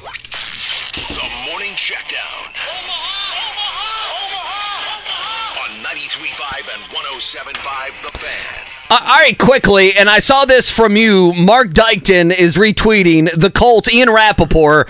The Colts are signing guard Jack Anderson to their 53 man roster from their own practice squad. So, KB, you wanted the Colts to make a move, and damn it, Chris Ballard has made a move. Yeah, and when those moves happen, I'm always kind of like, okay, is there an injury situation that we don't know about necessarily? I don't see the need for like a 10th offensive lineman right now. Um, so yeah, again, today is typically the normal transaction day in the NFL, and obviously the trade deadline coming up at four. So we'll continue to chat Doesn't about move that. seem a little below Ian Rapoport? Like, what's what's he tweeting that out for? well, when, when I see that, my first thought is: is Jack Anderson's agent like a mega agent? Uh, he has to. You need to look it up. Yeah, it's like uh, Ro- was it uh, Rosenhaus? It's like Rosenhaus is his agent. It's I mean, like, it's gotta yeah. something, right? You get this one. What's you get Jack the, Anderson doing for Halloween? You get the. Maybe Rapoport has like a tweet per week he, like limit he has to reach. So he's like, all right, fine, I'll fire this one out. Yeah, and, and Anderson, correct me if I'm wrong. It listed him as a guard, right? He's a he's listed as a guard. So I'm, you know Per Ian Rapoport. In my mind, I'm like, okay, you know, what about Braden Smith's health? He's missed, he, he's missed three games. They haven't put him on injured reserve, but he's more of a tackle. So I don't know. Just to wrap up uh, again, the thought last Yeah, let me quickly. Last night, Pacers losers, 112 105 at the field house. Uh, Dykton was front row for that one, smelling the sweat and hearing the profanity. Uh, so that was fantastic. So, losers there are the Pacers. Again, tomorrow night in Boston for that. And then the other big news in the NBA, if you care, uh, the Sixers have moved on from James Harden and they have traded him, him, a bunch of picks, and a bunch of other random players have moved in this deal, and they've traded him to the Los Angeles Clippers so he could join Kawhi Leonard and Paul George and continue one of the more unlikable teams in the, in the entire NBA. Are they the most hated team in the NBA? I, I don't know if they're the most hated because I don't think people care. I just think they're They're going to be the most. They're rested, unlikable. sure. The most rusted. the most rested. It's a good way to put it. Uh, okay, last night we had a, a sports equinox. You had NHL, NBA, Major League Baseball, NFL. Let's go with the NFL. It was, uh, what, 26 14 was that the final? Uh, Jahmyr Gibbs, outstanding for the Detroit Lions. A big night for him, over 180 yards of total offense. Got it in the end zone. That was a hell of an effort by Jahmyr Gibbs then to get into the stands to celebrate his touchdown. I was like, damn, he got up quick. I'm it's, like, it's a high it's a it's a high barrier yeah, there and like in full Detroit. body. He was like standing in the Yeah. stands, not just like you jump up there and you know they they hold you. Uh, so the Lions continue nice start to the season for them, and the Raiders continue to do Raiders things. Uh, Thursday night football this week will be what Will Levis against a questionable Kenny Pickett. Is that Ye- where it's yes, trending it, towards? yes, it will. So Will Levis could be two and zero on the season. How about that? Which would be so Pittsburgh. It'd be so damn Titans, wouldn't it? So to, to, to win these two next, you know, next two games, So uh, and be four and four on the Byard, season. yeah, yeah, yeah. So Titans to do that. Uh, World Series last night, the Texas Rangers winning away from home. It's been a remarkable postseason run for them. They did it again last night. They got three in the third. Max Scherzer had to leave early due to a back injury, but Jon Gray was outstanding out of the bullpen for them. They beat the Diamondbacks three to one, so now they go up two one in that series. Game four and game five. We know we'll at least have five games in the series. Each of the next two nights, uh, we will join in progress after trackside, which begins at seven o'clock tonight, right here on the fan. Yeah, just last one for me. A couple NFL notes. Uh, Kirk Cousins officially done for the season with that Achilles. Jameis Winston, could he be going from the Saints to the Vikings? It's a possi- uh, possibility. Something to watch today. The Giants did trade Leonard Williams to the Seahawks to a two and a five. Go back to the podcast center. Me and KB talked about that. Maybe something the Colts could do, picking up money like the Giants did with Leonard Williams. And Washington really trying to move Chase Young and or Montez Sweat. Uh, so two big defensive linemen. Chase Young hasn't worked out the way they thought he was going to. Just some things to watch as the NFL goes from week eight to week nine. It's time for my first pee in the bacon costume, which is always kind of Oh, boy. an endeavor. Is this a long take the break? whole thing Do we have a long break? I don't think so. Not really. yeah, I'm looking at it.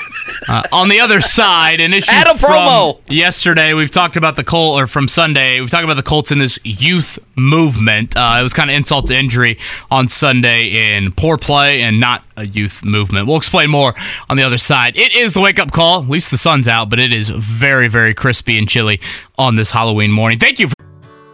Whether it's audiobooks or all-time greatest hits, long live listening to your favorites. Learn more about Kisqali Ribociclib 200 milligrams at kisqali.com and talk to your doctor to see if Kisqali is right for you. Tuning into the wake up call with KB and Andy. Appreciate Rick Carlisle joining us. You miss any of that conversation? Check it out, Podcast Center 107, the fi- uh, 1075 thefan.com or download our free app. Reminder Gregg Doyel from the Indy Star will join us here at the top of the 9 o'clock hour. Uh, KB, you have a, and we'll get to some Steichen sound as he talked about Tony Brown in the corners. I want to get to that here in just a second, but to clean up two items, one from yesterday and one we didn't mention yesterday. Uh, Flavor Flav, who we played some of that sound, who sang the national anthem. Yeah, he was my a- lowercase goat. Uh, well, he- no, he wasn't. The Bucks employee that thought it was a wise idea to have him sing the national anthem. But it's like anything. You want to go. You want to go viral in a either For the national anthem? Yeah. uh, Listen, he says. All publicity is good pub? Is that where you're going? he says that two other teams have reached out to him to do it. My God. Two other. That's what Flavor Flav said yesterday. And then a story we did not get to. Did you happen to see the Colorado players got robbed at the I Rose Bowl when they played Uh-huh. against UCLA? Yeah, I did see that. Which always raises a question. It's just an unmanned locker room I, I know. during a four-hour football game, and apparently it was. Is it that hard? You know, a, a lock of the door and a security guard in front of it? I have, unless you're paying the It's security the guard Rose off. Bowl. you would think that the Rose Bowl would know what they're doing. Well, see this now. Now the reason this was a story is a couple things. Number one, if you remember, oh, and where did he coach? Was it Jackson State? Deion, where did he come from? Yes, uh-huh. Okay. He got robbed. His stuff got taken at a game. Do you remember? I and do he remember got it back. that. Do you remember he got it back? And so now people are like, okay, is he going to get it back? But that was very. He was vocal about that. Um, at Jackson State, and now he's at the damn Rose Bowl in a Pac 12 game, and something similar is happening. This happens like once a year to somebody. I, and I never understand how it happens, but it absolutely did happen to them. And I can only imagine how many, how many millions of dollars of stuff was taken on Saturday night. It's unbelievable. Anyway, From an NIL standpoint, yeah, I can only imagine what that is. Boy, it's starting to get really hot in this costume. okay. How was uh, trying to trying to urinate during the break? How did that go? What- yeah, please. tell us, Yeah, uh, please. let's Details, say- So please. people want to Well, know. For many reasons, I'm glad there's not camera in the bathroom. Oh, we'll just leave it at that. Yeah, it was quite the ordeal. that you know of. Yes. Anyway, about about not those. the not the son of the Bucky's uh, ownership thing. Uh, it, it was quite the endeavor uh, trying to urinate there during the break. But uh, yeah, shout out to the bacon costume. Happy Halloween, everybody out there. Uh, bundle up tonight to say the least. Uh, I got an issue from Sunday, Andy. and Okay, this let's go. is- You clearly the Colts had a cornerback problem in the game. You know that's rather obvious. Uh, specifically, if you want to boil it down to a Tony Brown problem, you could say that as well. And in a way, Andy, it's a little bit like the Gardner Minshew thing of expected growing pains, um, highs and lows, probably more lows than highs. All of that is true. But what is an extra kind of salt meat wounds comes from the fact that the guy getting torched at corner on Sunday, he's no youth movement. He's no draft pick. This is not some grooming, hey, we'll live with the growing pains in 2023 and we'll reap those benefits in 2024. This is not Bernhard Raimann from last year. or Anthony which- Richardson or Josh Downs or any of these young guys that are playing a lot of football. like sure. October last year was a disaster for Bernhard Raimann. Like the Thursday night game in Denver was awful for him. But you know what? You said, all right, this guy started for two years in college at tackle. He was a tight end. He didn't play American football until he was a you know early teen. Like we're gonna have to live with some of it. But if we can get through that, we'll get there. There's light at the end of the tunnel. Tony Brown is a 28 year old former undrafted free agent who is a career special teamer. And this to me just kind of adds to the insult from Sunday. Losses to be expected this season. Growing pains at quarterback and cornerback, especially. Again, those were definitely ex- expected results this season. It wasn't expected, though, that it'd be Gardner Minshew at quarterback, and more importantly, Tony Brown going through that at corner. Again, it, you could, I would say, I don't know, swallow the pride a little bit more if it was Juju Brents on Sunday, or if it was Darius Rush on Sunday, or if it was Jaylon Jones. Oh, one of I the could. Three rookie corners that you draft. I mean, Jaylon Jones is on the other side. Well, especially a guy that practiced. Again, I mean, Tony Brown was injured Yeah, he did going not in. practice Yeah, he was injured going to the game on Sunday. Didn't practice on Friday with a rib injury. So I think this is where it just kind of adds the frustration of yes, any corner getting torched is going to bother people. But then when you throw on top of it that in no way, shape, or form is this one of the dudes that you threw on the youth platter at corner. Honestly, a reason why you kept him is because he does have a little bit more veteran experience. Um, that I think just makes it even worse. Feel even worse. Seven catches for or seven targets for seven catches and 189 yards, whatever the final number was, and a boneheaded penalty. That should do enough. But there's another layer on it, and that's this guy is not part of the youth movement at all. Here's Steichen yesterday talking about the corner position. Oh, hold on. I was taking a phone. Oh, I'm call. sorry. Is it the is it the guy that calls every day? Yes.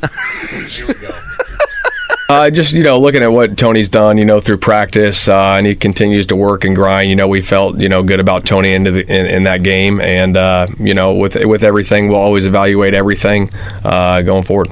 That's from the roundtable last night. I mentioned there's a guy that calls Marc Dykton every day. Usually it's before 8:30, isn't it? Uh, Did he ask you about JMV again today? I need to talk to JMV, James. I'm like, well, I'm Marc, but I'll pass it along. You know, it's bad during a game where I'm sitting there and I almost felt this way about Deon Jackson in week one. I probably felt more about it, Tony Brown on Sunday, and I'm thinking, does he have blackmail on somebody? Is there blackmail with Gus Bradley he's got? How is he keeping his job? Like, it, like it, it would be one thing if, again, Deon Jackson. Okay, he took the majority of your starting reps for a month when Right. Zach Moss was. He was, was bad, but it made sense why he got the start. camp.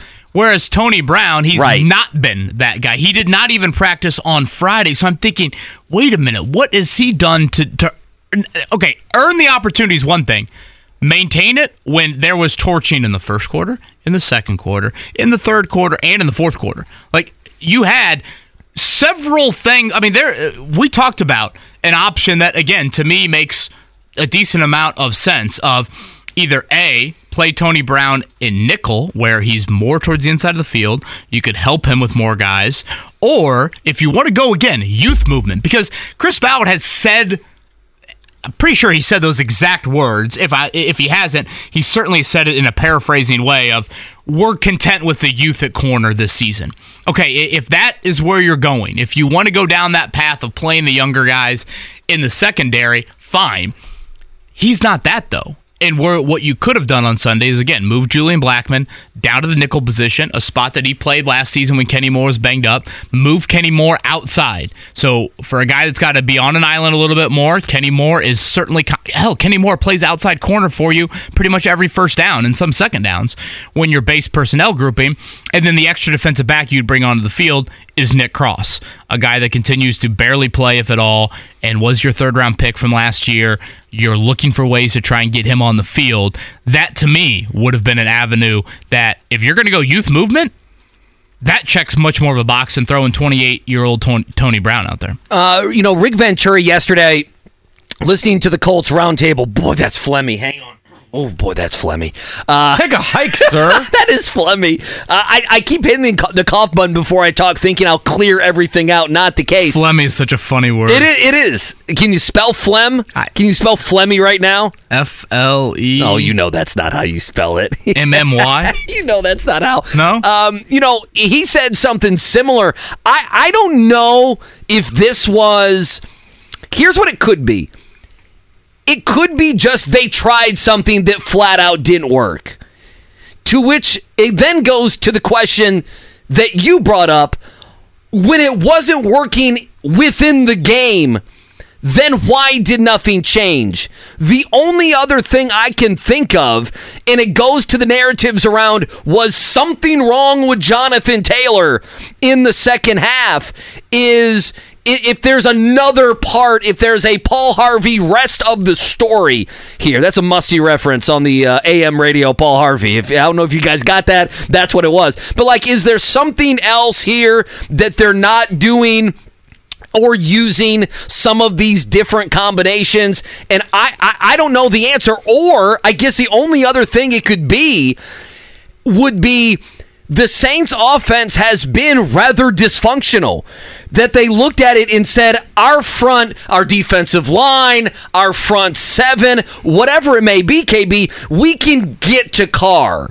You know, we're going to be able to frustrate him enough up front to where we can hide deficiencies on the back end. To where if Tony Brown can just play okay, that will be good enough for us because of other pieces that we have. We need to create turnovers, and because our front seven and or defensive line is going to make a statement, uh, and that didn't happen up front. Hey, which how leaves, about an in-game Well, adjustment? that- that's Like- that's the biggest problem. Is there was no in-game adjustment. I mean, that's what it is. That's the frustrating part. Like it's one of those things that Monday through Saturday, if you are the Colts, you put yourself in the Saints' shoes. Where should we attack you?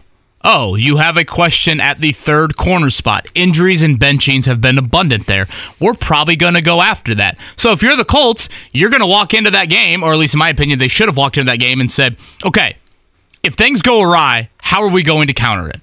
How are we going to react? What are we going to do to change that? And it was just stubbornness to the nth degree with continuing to play him and leave and continuing to leave him on an island. I mean, third and 13, the biggest play of the game to ice it. Boom, there he is. And man, playing press man coverage. Press man no coverage, Safety, right. No safety. No help. Like, if you're going to sit there in the huddle, if I'm not mistaken, I should probably look it up. Uh, I thought there was a timeout before that play. As I pull out the box score here. Oh, here I, I'll help you. Here, let's go. It's about as difficult as me trying to go pee during the last break. You have a lot of papers in your little briefcase there. I like that. Uh, yeah, timeout right here. Uh, after the second 14, Alvin Kamara, one yard run. Colts take a timeout. Uh, I would think at that point, you huddle up on the sideline and you say, "All right, we're bringing six. That's what the Colts did. They they actually Nick Cross was on the field for that play. I think they went very rare kind of dime package look. Okay, we're bringing six. Let's make sure we throw someone over the top of old Tony Brown if we're going to play press man coverage. Leave Kenny Moore and Jaylon Jones on an island then. If that's the path that you feel like you're going to take on that specific play there, and that was not done whatsoever after a timeout. Let me ask you this, and this is probably a bigger question. We can take a break again. Coming up in 15 minutes, top of the hour, Gregg Doyel going to join us here on the Wake Up Call on the Fan. Do, do you view them as a little stubborn? Whether it be some of the Tony Brown stuff on defense, uh, maybe not sending, getting that pressure, and we know what Gus Bradley, you know, we, Yes. we kind of understand. And then you look at the way that they've handled Gardner Minshew throwing the ball a lot and maybe not running the ball at times. Does there seem to be a lot of in-game stubbornness? I like what they do initially, but you got to switch things up at some point. That's the that's the whole point of being paid a lot of money winning football games. Yes, I would agree. And I think you could make cases for both sides of the ball having some of that. In Tony Brown's case, leaving him in for the 60 minutes. Uh, uh, offensively, again, to me, and, and I don't think it's going to be the norm with Shane Steichen, but there was a bit of like the I'm the valedictorian, let me prove it all to you. We're going to get this great balance. We're going to throw it. Gardner's going to be able to have a passing day that is a big, big passing day. And in a second half where you scored seven points, Jonathan Taylor has one carry and one catch. And you only had one drive, you were down two scores. I think there's this misconception you were down two scores for this vast majority of the second half and or the, the game. Your $42 million running back in a half that you score seven points and you only had one drive where you were down two scores. He has one carry and one catch. It's not even like you supplemented him in the passing game or whatever. He had three or four targets, three or four catches, etc., etc. KB, you played six plays where you were down double figures. In the third, going to the fourth quarter. 35-20 there. Six Yeah. plays. It was 35 20, and then it was a six play drive for a touchdown that made it a one score game. Six plays is what you did. And let's go to that final real real drive that they had. So 35-27, they had one crack at it. They took over with about 5:30 to go. Uh, three timeouts they had, and of course the two minute warning. And I'm sitting there to Mike Chappell, and I go, "You got to sprinkle in a run or two here with Taylor." Go back to the Browns drive that they ended up having the game winning touchdown drive. What did Cleveland do right before the two minute warning? 13 yard run right up the middle by Pierre Strong. A huge play in that drive that kind of took them from midfield into, okay, we're approaching shots at the end zone. And then uh, obviously all the chaos ensued with the poor officiating after that. Uh, you had seven straight passes on that drive, and which ended in a punt, and you really never got the ball And, back. and, and Steichen saying, "Well, that. we, we we had sacks and we had, um, you know, we, we had we had penalties, and that's why we couldn't run the ball." Yeah, but if you run the ball, you also now listen. It could be a one yard run. I mean, JT Zach Moss could fumble. I, I understand it, but it's not only the passing game wasn't crisp. It was there were penalties and there were sacks, right? And that's what happens when you throw the ball and when you throw the ball with Gardner Minshew. I mean, you look at that possession, they go penalty, sack, incompletion. Right? And, and, and they convert a third and 18, which was probably one of the more shocking plays of the entire second half. It was an Alec Pierce play. uh, Bally Sports issues galore. We'll touch on it on the other side. Life is so much more than a diagnosis. It's about sharing time with those you love, hanging with friends who lift you up, and experiencing all those moments that bring you joy. All hits, no skips. Learn more about Kisqali Ribociclib 200 milligrams at kisqali.com and talk to your doctor to see if Kaskali is right for you.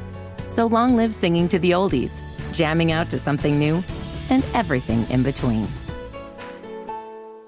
Uh, Gregg Doyel coming up at 9 o'clock. All right, final segment, 8 o'clock hour. Reminder coming up in about six minutes. Gregg Doyel going to join us uh, as well. Uh, we'll talk with him about all the happenings with the Colts and Pacers. I don't know if I should say this out loud, but it's funny fodder anyway. KB, you ready for this? Sure. Yesterday, yesterday, I don't know exactly when this happened, but middle middle yesterday, and I don't know if the same happened to you middle of the day yesterday i started to get you know i'm going through this phone fiasco because i broke my phone and everything and there's no iphones like all the new iPhones. there's no iphones like you can't find one anywhere apple store best buy doesn't matter you can't find one so i'm looking i'm trying to find an iphone and i notice i'm just getting a bunch of emails i somehow uh, i somehow got added to the hammer and nigel email list Oh.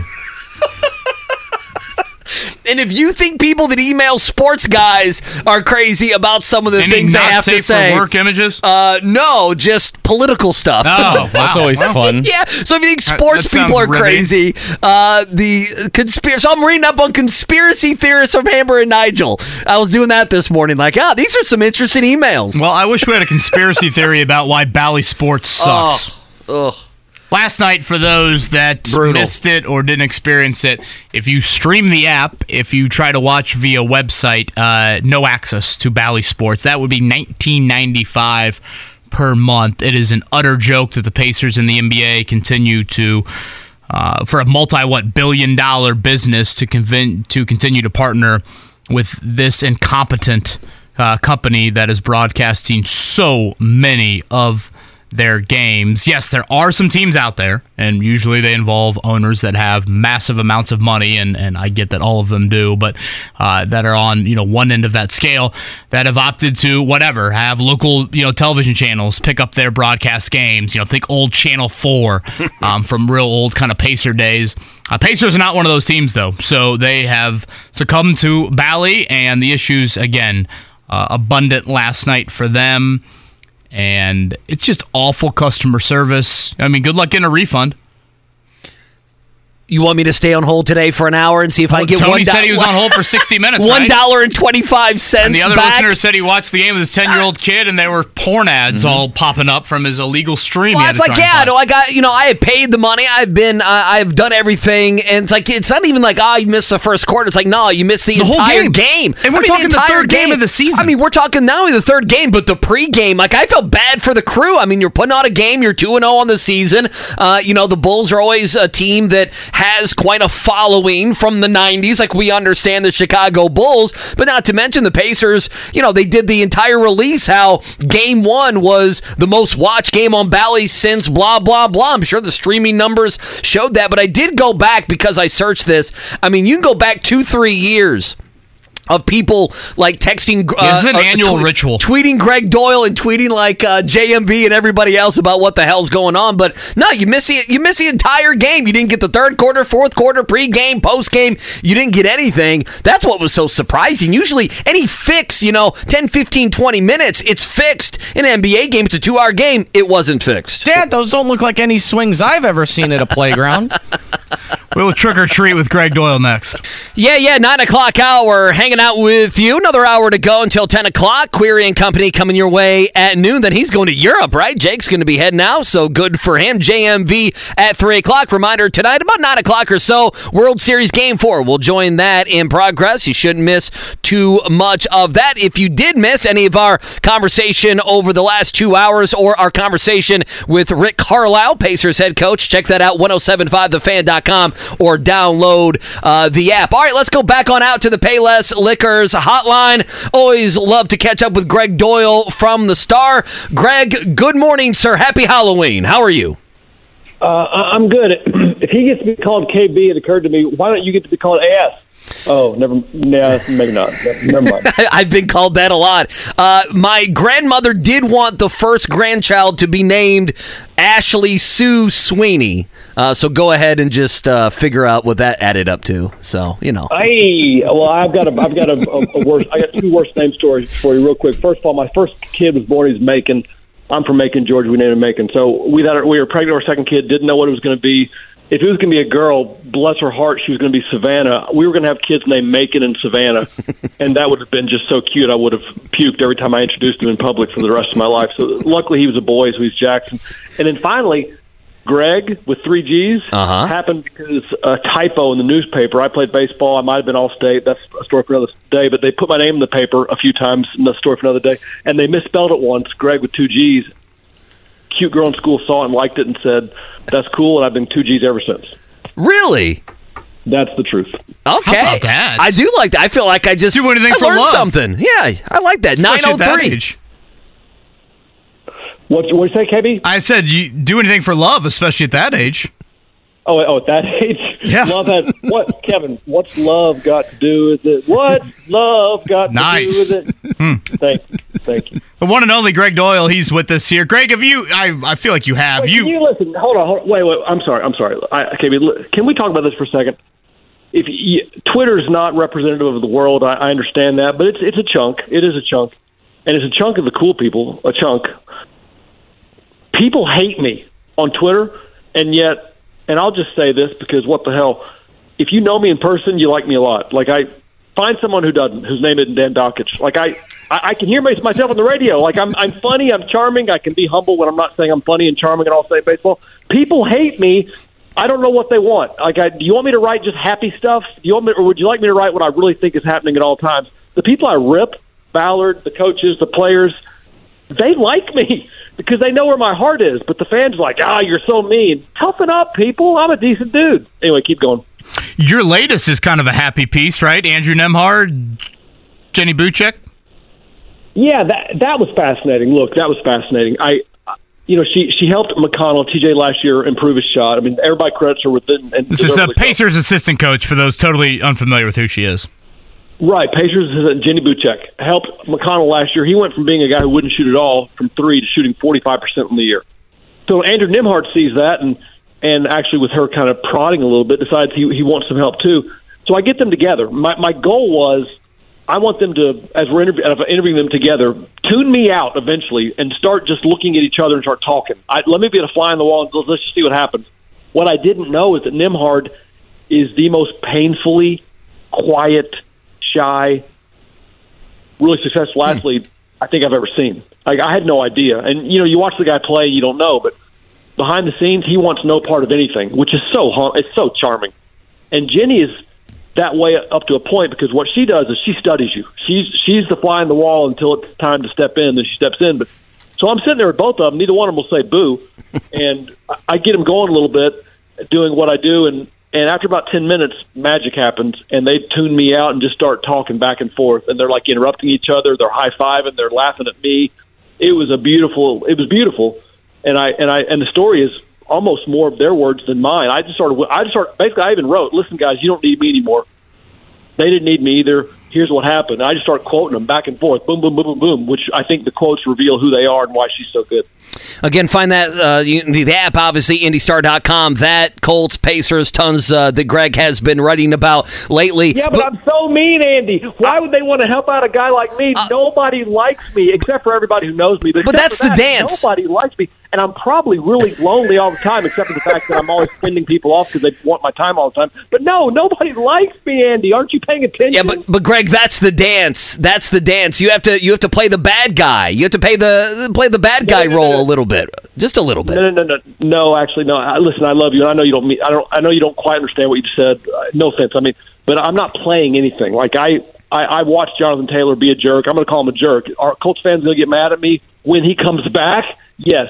When he was holding out, they're like, "Yeah, Jonathan Taylor's a jerk," but now he's back. Now all of a sudden, wait a minute. Sure. Doyel called him a jerk. Doyel's a bad guy. Oh, I see how it goes. That's just the way the world is. So, uh, but I don't. Well, I like you. Well, we like you. I did see people tweeting. people were tweeting you last night to rip Bally's, given that no one could get the game last night, the Pacer game. Did you see that? I did see it. Um, I, I'm not looking at Twitter as much as I used to because it's just weird. It's uh, it, it's weird. Tw- Twitter was always kind of a place where it was kind of raw, but you liked it. Now Twitter's a place where, and things have changed. We all know things have changed, and now, like people that are mostly nice don't tweet much on Twitter. They just don't. Like that. it's not where you go anymore to say nice things. It's where you go to complain or or to read other stuff. But you don't you don't waste your time saying nice things because you know no one's listening anyway. So I, I did see it, and I'm glad I saw it because I was able to respond to a lot of people. It gave me a story idea. I need to write about Bally's at some point. Really quickly, did you? I was on Bally's app last year, and then I got off of it because it was so awful. As I recall, last year it was like watching you. You guys are probably too young for this, but Atari video games. Have you ever, you ever seen them? Oh, sure. Yeah. Yeah. Of course.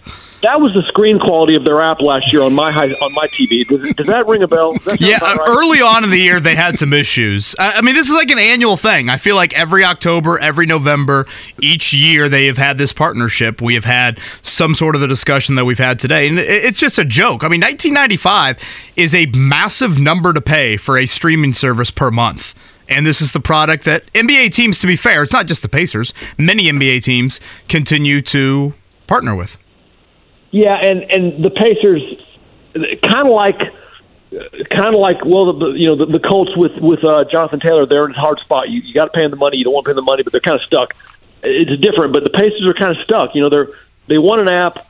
They don't really have the manpower, the womanpower to do it themselves. It'd be a, a huge undertaking, so they they parcel it out to Bally's, and they're kind of stuck. And then Bally's decides the price point. I'm sure the Pacers contribute to that idea, but the Pacers are kind of stuck.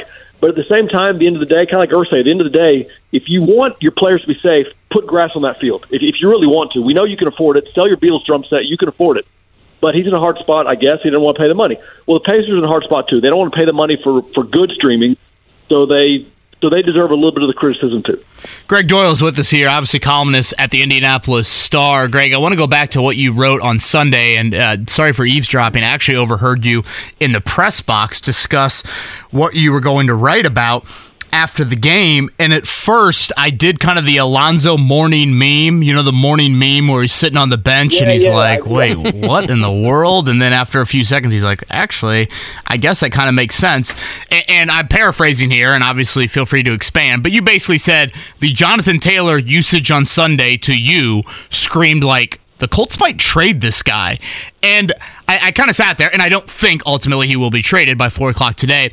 But I was more going down the path of like the usage was so mystifying that I can understand how you would come away from that and sit there and think, wait a minute, what is going on here? Are they like, did they just do that to showcase him for a quarter and then put him on the bench to say, hey, NFL, uh, plenty of tread left on these tires? And again, to me, it's not the trade, it's more of just how mystifying the lack of usage was for him. Yeah, and you because I'm turning this interview into yeah, we'll talk about what you want to, but I'm gonna talk about me real quick. That what you just described, you know, you the, the Alonzo Mourning meme is you know what I say. Some of my ideas are outside of the box, and and let's be honest, I don't think like anybody else, and that's okay. That that's fine. I, I'm I'm happy with who I am, but my ideas are so far outside the box that if all you do is see the tweet, you don't get to the second half of the Alonzo Mourning meme. You see the tweet because the tweet. There's only so much you can write a tweet, right? I, I just can't do it all. So I'm trying to like, hey, I'm writing about this here you go. And so you look at that and you're like, what? You're a friggin' moron. But if you actually read the god darn story or or listen to me for more than four seconds, listen to me for 40 as you did, you're like, you know what? There's something there. So there is something there with, with Taylor. And I, I thought I was going to write, you know, I really don't know what's going to, I, I know what I think, but I don't know exactly how I'm going to say it. And I don't know the evolution of my thought process. So I haven't really thought about it that much. And I sit down and start writing now I've got an hour and a half. It all comes out. Like this is okay. This is exactly what I think. Here it is, completely. I sat down starting to write, thinking by the end of the story, I wonder if I'm going to say the Colts are trading Jonathan Taylor because I can't make sense of what they just did. Um, by the midway through the story, I'm, I'm realizing, well, I mean, there's only two options here. After he went nuts in the first quarter, he went nuts, and they ignored him the rest of the game. There's only two options. One, they they feel like, wow, Jonathan Taylor is back. Now we can get a lot for him if we lose this game. So let's let's keep him out so he get hurt again. That's one option, which is stupid. Okay, I get it. Option two is the Colts are stupid because he went nuts for one quarter, and then in the game they could have won or should have won, they ignored him the rest of the game. So your options are either they're trading him, my idea, which is stupid, or they just ignored their best player for three quarters, their idea, which is stupid. It's one of those two. Take your pick. Could they be stubborn with having Tony Brown being, you know, beat on defense and not running the football slash Jonathan Taylor? Could could they just be that they're stubborn when they get to the middle of the game? Which might be stupid, by the way, Greg. Yeah, and, and KB, you heard you heard yesterday the question I was asking like I, I realize here we go again. I, I realize that I ask questions in a weird way. Kevin, you've seen me for nine years. You understand that I ask questions in a weird way. I blurt things. I make mistakes in questions. You know, I saw Shane wearing a a rainbow looking um, hoodie like the day after the NHL went back on their their their rainbow you know tape on the hockey stick thing. The day after it. So I thought, oh, I wonder if Shane's you know like making a statement here about the NHL and, and good for them. So I asked him, hey, what's with that rainbow on your sweatshirt? It turns out that's the crucial catch symbol. Well, I didn't know. And and you know how- you know how big a deal that is? Zero that I didn't know. No big deal. But of course, fans on Twitter they love like, ah, let's rip this guy for he didn't know. Oh, okay, I didn't know. Great. You're if you send me a rainbow emoji, you're getting blocked because I just don't care. So I, I asked him. So you know, I ask weird questions, but I have to, I actually ask. I, I go after these people. I went after Shane yesterday and said, you know, last year Frank Reich called 26 straight passing plays, and later after told us the next day or whenever we talked to him, he didn't realize he didn't he didn't know in real time. So I asked Steichen, you know, did you when the game is over and, and Taylor got one carry to start third quarter, didn't touch the ball again? Did did you know in real time? And, and he said, yeah. And I said, and, and you're okay with that? And he basically said he has a lot of trust in this and that, and he leaned on Zach Moss went 40 yards on a, on a run, and then we got behind the sticks. Like that, that was a, a one score game until the midway through the fourth quarter. Don't hide behind that. You know what, we what we don't need is a coach who we know how smart you are, who won't admit, yeah, you know what, I kind of screwed that. Tell us you screwed it up, and we can live with that. Same with Tony Brown. They did go away from Tony Brown in the second half. They finally did. But I was also asking Shane this question, which I know everybody wants to know. So every now then I come in handy. Shane, you're so attacking on offense. You attack on offense. We know who you are. Are you okay with your defense coordinator being the exact opposite of just sitting back and letting it happen? I told him I realized you inherited him up to a point. He could have fired Gus Bradley, but he realized, hey, defense is good. Let's let's it's not broken. Let's not fix it. So he inherited Gus Bradley and this bullcrap. Let's be passive defense. Are you okay with this going forward? Is this who you want to be? And what he didn't say is, yes, I'm okay for the rest of the year or the rest of my career. So if Gus Bradley gets fired or moved on after the year, I would like everybody to know who asked him first. In the meantime, make fun of me for the crucial catch thing because you're right. That's what's important, dummies. Gregg Doyel with us on the Payless Liquors Hotline, columnist uh, there for the Indianapolis Star. Why can you tell? Can you tell? Just take a break, guys. Can you tell that that I'm changing my, my tone a little bit here with you guys and, and just in general? If you, you'd have to look really carefully, and if you don't, that's fine. But on Twitter, I'm starting to a ignore a lot of stuff. I'm starting to block people, even if you follow me. Like I've been close to 100,000 followers. In fact, I had over 100, and that's a nice number. I was pretty blown away by it. But then the bot purge happened about three years ago. Oh, yeah. lost yeah, everybody lost ten percent. I went from 108 to 101, and then or 102, and then the Black Lives Matters, all the stuff, the the, the all the racial inequity, all the the stuff started happening. And because I can't, because sports is involved, I'm tweeting about it, and because this is Indiana, people don't like it, so I'm losing followers. It's very painful to watch. You know, you sometimes you hover over a round number. Have you ever been to a round number that goes up and down, up and down? Yeah. Followers. Okay, so yeah, when it's time to talk, I'll ask you a question. But until then, you just let me go. Um, so I was at 100, and then it would go down to 99.9. Then it would go to. I was hovering at 100 on the dot for like six months, and it was friggin' painful. Anyway, it's it's been downhill since. It's 97. It's going down, and I feel like you know what? I, it doesn't matter anymore. I'm never going to get to 100. Which is, and, and for the people- who've never been there, if you've never been there, try it. It's fun. It's it's fun. It's a nice big number, and then you don't have it. So I wanted it. But now, like, I don't care. And if if, if I'm going to go down, I'm going down my way. So if Aaron Rodgers does his crap, not only am I going to tweet the story out, I'm going to go after everybody who says I'm wrong because no, no, you guys are wrong. The good guys won the vaccine war because the vaccine stopped the pandemic. Did it cure everybody? No, but the good guys won. You're welcome. And if you weren't on the right side of good, it's okay. We won it for you. And that, and like, I'm just not going to hide from stuff anymore. So I'm not even sure where I was going with that, but let's keep going. Yeah, but Greg, don't you feel like I don't Greg know? is on I- one Yeah, today. he is. But I mean, I don't know. For this is just me. To me, I appreciate it. You say what you think, and it doesn't matter if people are going to go at you. Like to to me, that's that's who you are. That has value, Greg. It does. Well, but listen. Well, yeah, to, to people who have a brain, because people who have a brain want to know what the other side thinks. I, I subscribe to the Washington Post and the New York Times, and I read their, and they do have conservative columns. They do, and I read them. I want to know what the other side thinks. You know, because I am liberal. Everybody can tell. I want to know what, and I, I want to know what smart people on the other side think. And here I go again. But if if, if you like see me on Twitter, read my stories, hear me on the radio now, and you don't realize I'm smart, then you're an idiot. Like you're you're an absolute idiot if you don't think my brain's working pretty well. So I want to know what smart people think. You would think people around here would want to know what smart people think that might disagree with the, them. I am that smart guy, and unlike most people, I will say exactly what I think because I don't care if you don't like me.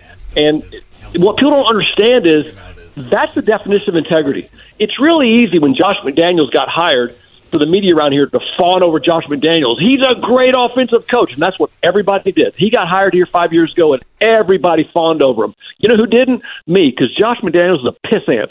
And I wrote, he's a pissant, and I don't know why he's here. And then he revealed himself as a pissant. Yeah, I'm going to be wrong a whole lot. I'm, I'm right a lot, too. I'm going to I'm going to write that one the rest of my career. You damn right I am.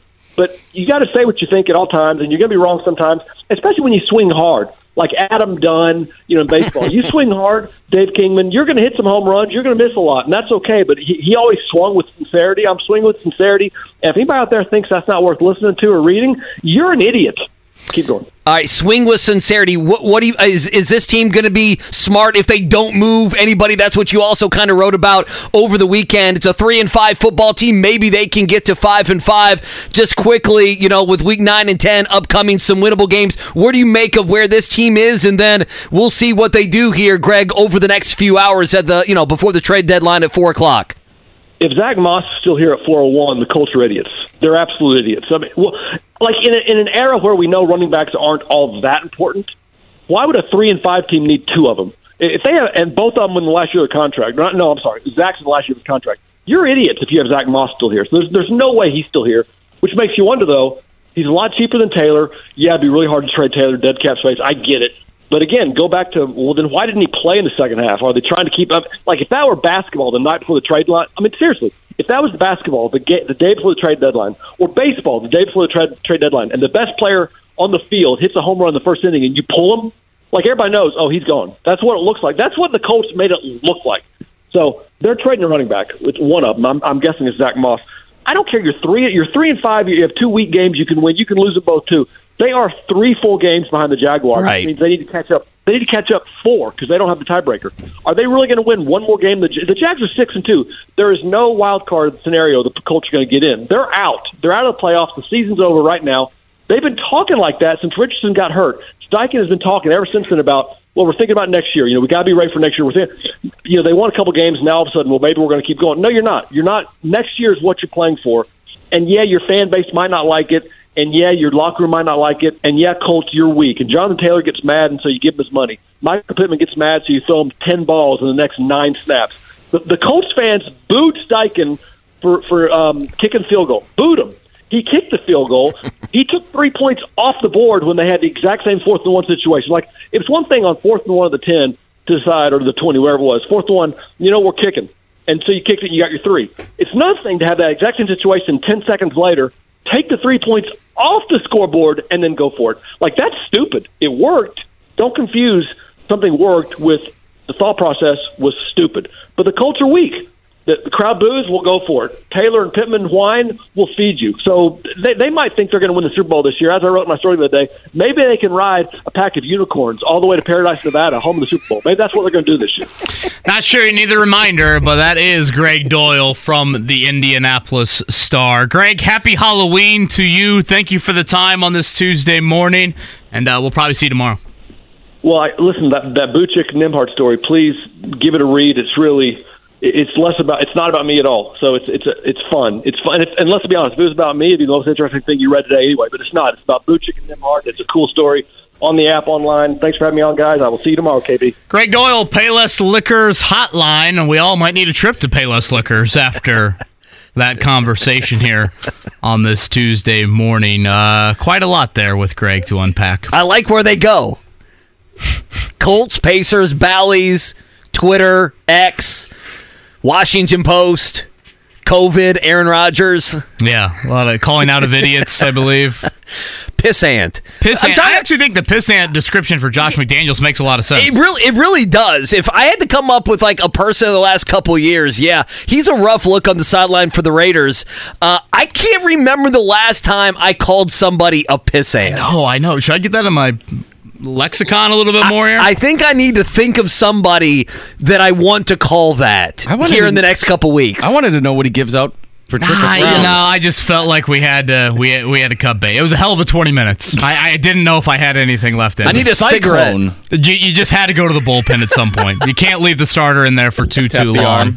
Uh, if you would like to, Gregg Doyel and Rick Carlisle will be up on the podcast. Slightly different tones. I, I was about would to say, are there two guys that might be more, more? I need a cigarette after that. I might need to go outside real quick. You're gonna start hacking up a lung again. Pop a window here in from the those two studios. conversations. I didn't think the bacon costume could get much hotter, but I just accomplished. You look accomplished that miserable. Do you want to take? Do you want to take the hood off? I mean, it's nine. It's nine thirty. KB, you've you've you've done the. You're gonna be in costume? I- You're gonna I know. half-ass it. I, I know. I mean, I guess you're you're fine. Like, And once I go outside, it's I'm fourth gonna quarter need this now. warmth. Well, I'm gonna you're need right. this warmth. are you sweating? I mean, do you feel yourself sweating or? I, yes, I Okay. am starting to sweat, and again, I don't know if it's Gregg Doyel related or the bacon costume Get a reaching towel and hour dab you three down. here.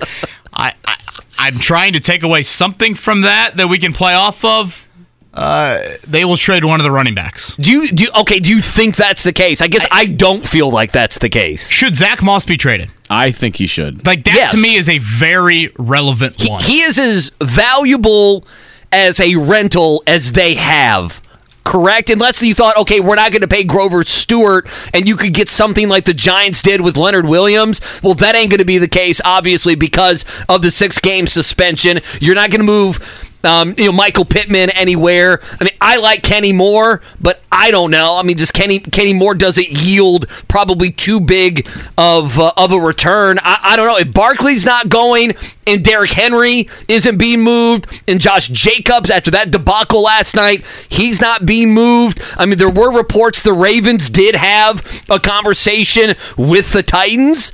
I, you know, I don't know. They have Gus Edwards and Justice Hill right now as their running backs. Is- How I look at it is this: you are a win now team, a playoff team. You have a speedy primary pri- primary back. So, um, you know, Alvin Kamara with the Saints, or you know, Christian McCaffrey with with the 49ers.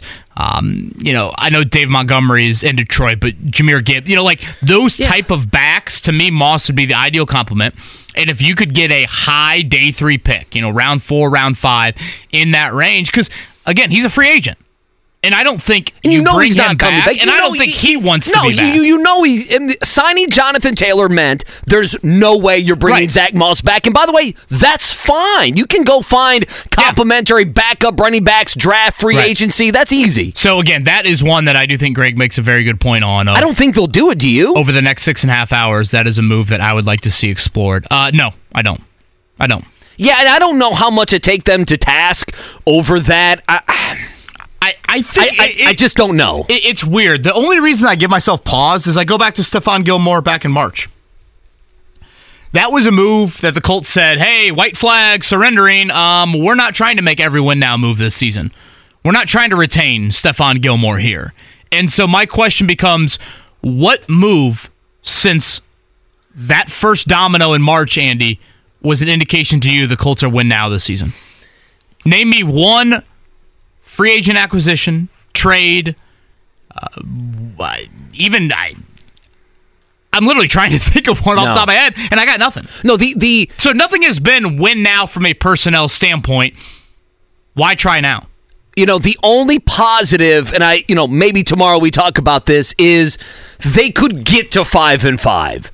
But that's me talking about Carolina and what they have not done this season and how bad the Patriots have bad have been this season. That's not even me saying, well, the Colts will do that because of their play. They'll go take care of business against two bad teams. Yeah, I, I just I'm looking at I I mean, I still think Dallas might need something else at running back.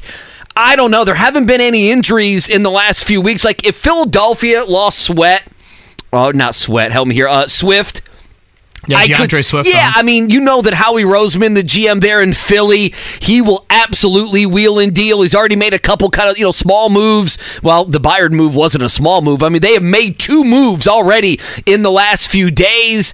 I, I mean, I don't know if Cleveland felt like they were in it and, and they had another injury if Jerome Ford were out for the season, but that hasn't been the case. They've got okay run there from Kareem Hunt. I just, you know, Cam Akers went to Minnesota, and I think he's going to start getting 50, 60, 70% of the run there. They still have Mattison as well. I don't know. I go I go to I guess I kind of look at the Cowboys and I kind of look at the Baltimore Ravens. I know ESPN Orlovsky has kind of said, hey, why aren't the Ravens going out and looking at a Derrick Henry or looking at a Saquon Barkley?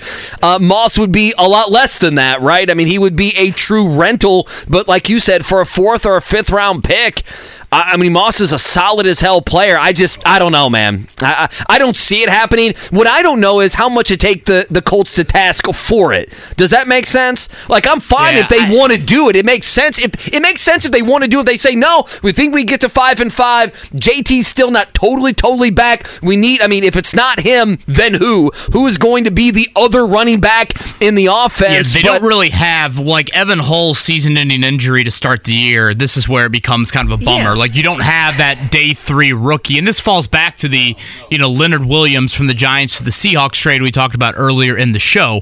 Outside of Julian Blackmon to Nick Cross, I struggle looking at this roster right now and seeing 2024 free agents potentially stunting the growth of young draft picks behind them. There's not many of them. Like, you know, to me, Grover Stewart's not really doing that to any ideal body type at defensive tackle. Um, you know, Michael Pittman is not doing that at wideout. You obviously, I think, need Pittman. You know, Kenny Moore at nickel corner is not really doing that. I guess a little bit of Blackmon. Um, you know, and then if you look at running back with Moss, you know, Evan Hull again is out for the year. That would be probably the one other area that I point to. But of all the names, a Moss, a Blackmon, a Moore, a Stewart, again, these 2024 free agents, the one that probably makes the most sense from a not part of 2024 plans, seems a bit expendable, could get something in return, it would probably be Moss. Moss is the only guy that I think you could move and if they're if they're worried about this, it doesn't feel like you're waving the white flag. If you move Kenny Moore or someone in the defensive backfield after what the fans have seen the last couple weeks on defense and after what they saw Tony Brown go through on Sunday, there is a Yeah, but indirectly, you've waved the white flag since March. well You traded Gilmore At least since Anthony Richardson. You, have traded you traded Gilmore, and you've done nothing of substance. Yes, they have public. I guess they have. They have said they don't feel me that way. Substantial free agent Well, it's, moves it's Matt they Gay. made. It's Matt Gay. We talked. It's and Matt Gay and Yannick Minshew. Ngakoue left, and Samson you know, took a spot. We did. We did a whole segment. You know about it's Matt Gay and Gardner Minshew. Right. When I you know started this Which, show, uh, what have they done? Those are the two guys they brought in. I don't have too big of a grand issue with that because I believe I believe that this was a year all about Richardson's development and then finding that additional piece, and, and that additional piece obviously being a high end first Like, I- round pick coming up next I, I would be more fine with it if their actions a second time here, if they traded some of these guys, I, I think fans would be more on board. And this might be a conversation for tomorrow, uh, KB. I, I think fans would be more on board than maybe what they think. Because fans are trying to find an objective. And even though the objective is for the future, they lost the main objective this season, which was Anthony Richardson. And so if the if they could find an objective here of, hey, we're gonna kind of rid ourselves of some good players, but we are gonna have more than the normal seven picks in an upcoming draft. If we're gonna have an additional second, an additional fourth, an additional fifth, and that's what we're selling that hey this past draft which we think we did pretty damn good at and this next one. Now we've accumulated 11 picks uh, or something like that. That would be the only conversation I, I I actually think more fans might rally behind that than what they think. I don't know. May- maybe not. Uh, pop quiz coming up in a few. 317 239 1070 for that. Uh, before we get to it, morning check down. The Morning Checkdown. Omaha, Omaha, Omaha, On 93.5 and 107.5 The Fan. Uh, obviously, we talked a lot about Bulls and Pacers last night. 112 105, Chicago the win uh, last night in Gainbridge. We did have Rick Carlisle on if you want to find any of that in the 8 o'clock hour. But in his post game press conference last night, here's what Carlisle had to say about the loss. a couple times in the second half where we had it to five or six, and we maybe even had it to eight. Um, and and there was either a turnover, a foul, you know, um, some kind of a miscue that gave them life at the other end, and then they they were always able to recapture the momentum. So, um, no excuses. Uh, we just got to play better.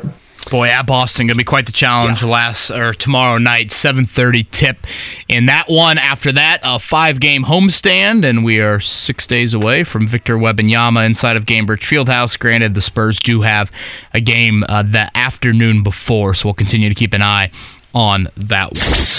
Uh, last night in game three of the World Series, it was the Rangers once again away from home, being the Texas Rangers. 3 1 victors over the Diamondbacks. So now they go up 2 1 in that series. The Rangers are now 9 and 0 in this postseason away from home. Max Scherzer did have to exit early. Due to a back injury, Jon Gray came out of the bullpen and was very, very good in that one. So we'll see if they can continue it tonight. Uh, it stays in Arizona for game four and game five. Our coverage will be joined in progress uh, trackside tonight at 7 o'clock. Uh, so around 9 o'clock, we'll join game four of the World Series. Yeah, quickly, week eight of the NFL season wrapped up last night. 26-14 Lions over the Raiders. Lions bounce back after that, ter- you know, just terrible performance in Baltimore. They're now six and two on the season. The Raiders dropped to three and five, just one and four uh, on the um, uh, on the road. I think for me, whether it happens at four o'clock or not, Davante Adams just one catch last night. Jakobi Meyers just one catch last night. Two very good wide receivers. Adams obviously a Hall of Fame type player. Will they be moved? They probably should be. And Kirk Cousins out for the season. Uh, looks like Jameis Winston might get the nod there. We'll see if a trade happens there. The Giants trade Leonard Williams to the Seahawks, and Washington still trying to trade Montez Sweat and Chase Young. It's a shame no one has opinions on Gregg Doyel. I've not seen any. No, It's very weird. very quiet after having him on. You just you put him in uh, uh what do you call it when you're driving? Uh, the That was auto the mode. most on one he has been with us. Hey, He usually is a yeah, not. He's quite, usually on one, but maybe not Yeah. that much. That was full throttle. you damn right it was. I don't know if CVS Cruise was out control. of candy this morning for the Halloween trick or treaters. There, imagine knocking on the Doyel household and imagining what you'd get on the other side of that door. Uh, as Andy said, Rick Carlisle earlier, Gregg Doyel earlier, both of those up on the podcast. Uh, all right, pop quiz on the other side 317 239 1070. Whether it's audiobooks or all-time greatest hits, long live listening to your favorites. Learn more about Kisqali Ribociclib 200 milligrams at kisqali.com and talk to your doctor to see if Kisqali is right for you.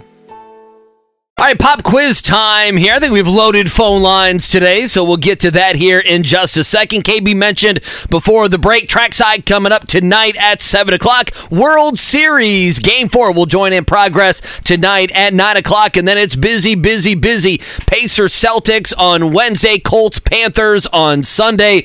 Loaded here on The Fan. You miss any part of our show or any of the shows, check out the podcast center, 1075thefan.com. Download the uh, the free app. That's what I use on my broken phone. By the way, two hours yesterday went absolutely nowhere. These damn iPhones, you can't find an iPhone anymore. So you can't even find like not No. the new version. Well, I mean, I want the new version. No, I want the new. I want the Pro Max. What am I doing here? I mean, come on. You going Android on us? I am not going Android. If I went Android, I'm trying to think of the most shocking thing. Like if if Gregg Doyel came on our air and you know was ni- was nice to everybody and and you know was you know said nice things about the Colts, that would be surprising. And if I walked in here with an Android with a Samsung, that would be absolutely stunning. No, I've been an Apple follower uh, since my youth, if we will. Since my I have, man. I have. I had the dome computer. Remember that? Remember Going the back- dome computer? Going back to the Rick Carlisle comment about Halloween, how you have to have the appropriate level of respect for the holiday. iPhone It's Pro so- Max available in Avon's Best Buy right now. You want to bet? That's what it says. No, no, but I need the I need the one with the with the megabytes. Well, I need go I need ahead. I need the I need the megabytes. I gotta have the storage The for all bells the and whistles for Andy Sweeney Yes, over here. I, I don't. I listen. I don't go cheap when it comes to my cell phone. All The right, only pop thing quiz cheap time. right now is your Halloween costume. Uh, yeah, it's not one. I don't Yeah. have one. Are you I- a I'm radio a failure. gas bag? I was going to. Uh, I was. I, I did want to reach out. Uh, there's a producer at IBC who's an Arkansas fan. I was going to try to see if he had like an extra large sweatshirt. Uh, but then I'd have to Razorback? I'd have to scuff my face up. No, Oh, by the Bobby neck brace. I was going to be Bobby Petrino. I forgot yeah. you mentioned that I was going to have to bring in my mistress, which would have created you know all sorts of issues. That would have been that would have been an Sounds HR like a nightmare. Uh. Andy Sweeney accosted me in the hallway asking for my clothes. Mhm. Yeah, he's parked his motorcycle there and the handicap he brought a mistress. I don't know. Those are hijinks in the morning. All right, morning it is radio. time for the pop quiz, Andy. A number one through eight on this Halloween morning. Uh, let's go. I don't know. You guys want to do? What do we want to do? You want to do caller number four? Caller four, Marc Dykton. Ryan. Ryan, what's happening, Ryan? Good morning. Hey, Andy, how you doing, buddy? Everything is fantastic. You ready to roll? Let's do it. Ryan, you a Halloween guy? I almost called you a Halloweener like I did Rick Carlisle, but I, I've learned from my earlier mistakes. Yeah, yeah, it's pretty cool. Uh, my wife and I watch scary movies for the whole month every night. And, Oh, you know, nice. And it's she's not a horror fan, so it's I get a lot of thrills from that. Look at that. Did you- that's, that's romance if I've ever heard Did of you it. watch? Did you watch House of a Thousand Corpses? Oh yeah, love Yeah. Rob Zombie. The whole trilogy is great. Uh, do you dress up today, Ryan? I dressed up as a store manager, so I'm just at work. There you go. Fair enough. Picturing him in costume, walking around, ordering people around. Uh, all right, Andy, you want to lead them off? Yeah, all right. Question number one uh, Luka Doncic, 35 points, 12 rebounds, 12 assists in the Mavericks win in Memphis last night. It's the second time in the first three games of the season that Luka has recorded a 30 point triple double. Only one player in NBA history has had a 30 point triple double in each of his team's first three games. Was it Oscar Robertson, Russell Westbrook, LeBron James, or James Harden? Uh, I'll go Westbrook on that. Sounds very Westbrooky. I used to uh, live by uh, this guy's high school. No, he did. Uh, uh, crap, I forgot that. What are the four again?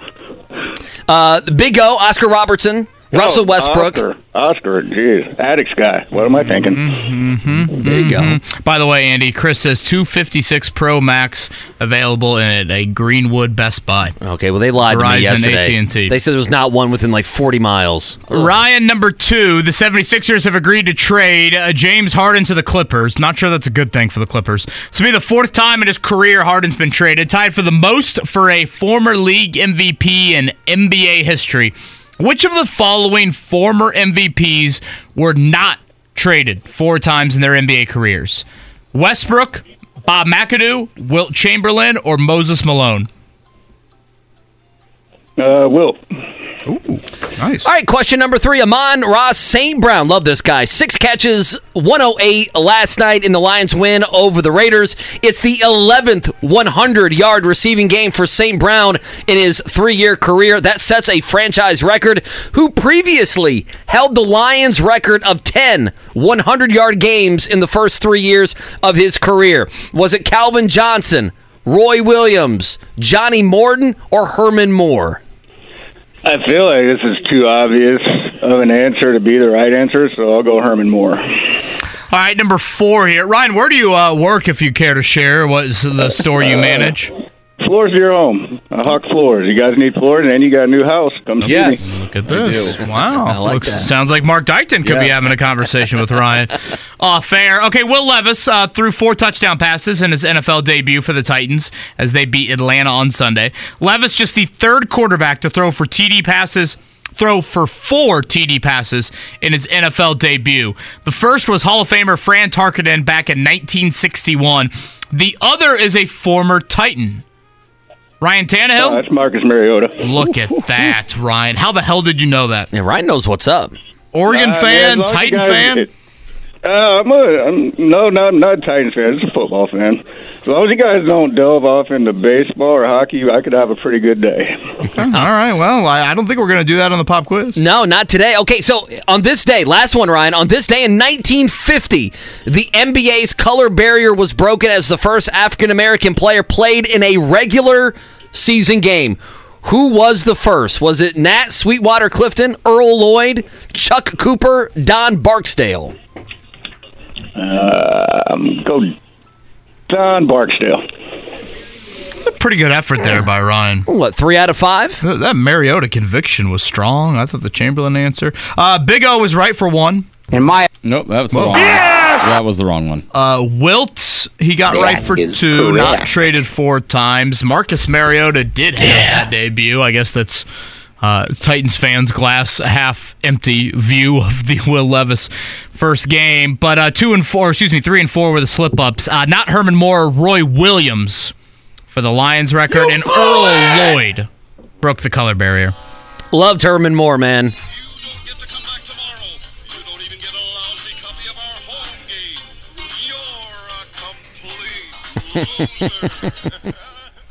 Boy, St. Brown is such a good wideout for them.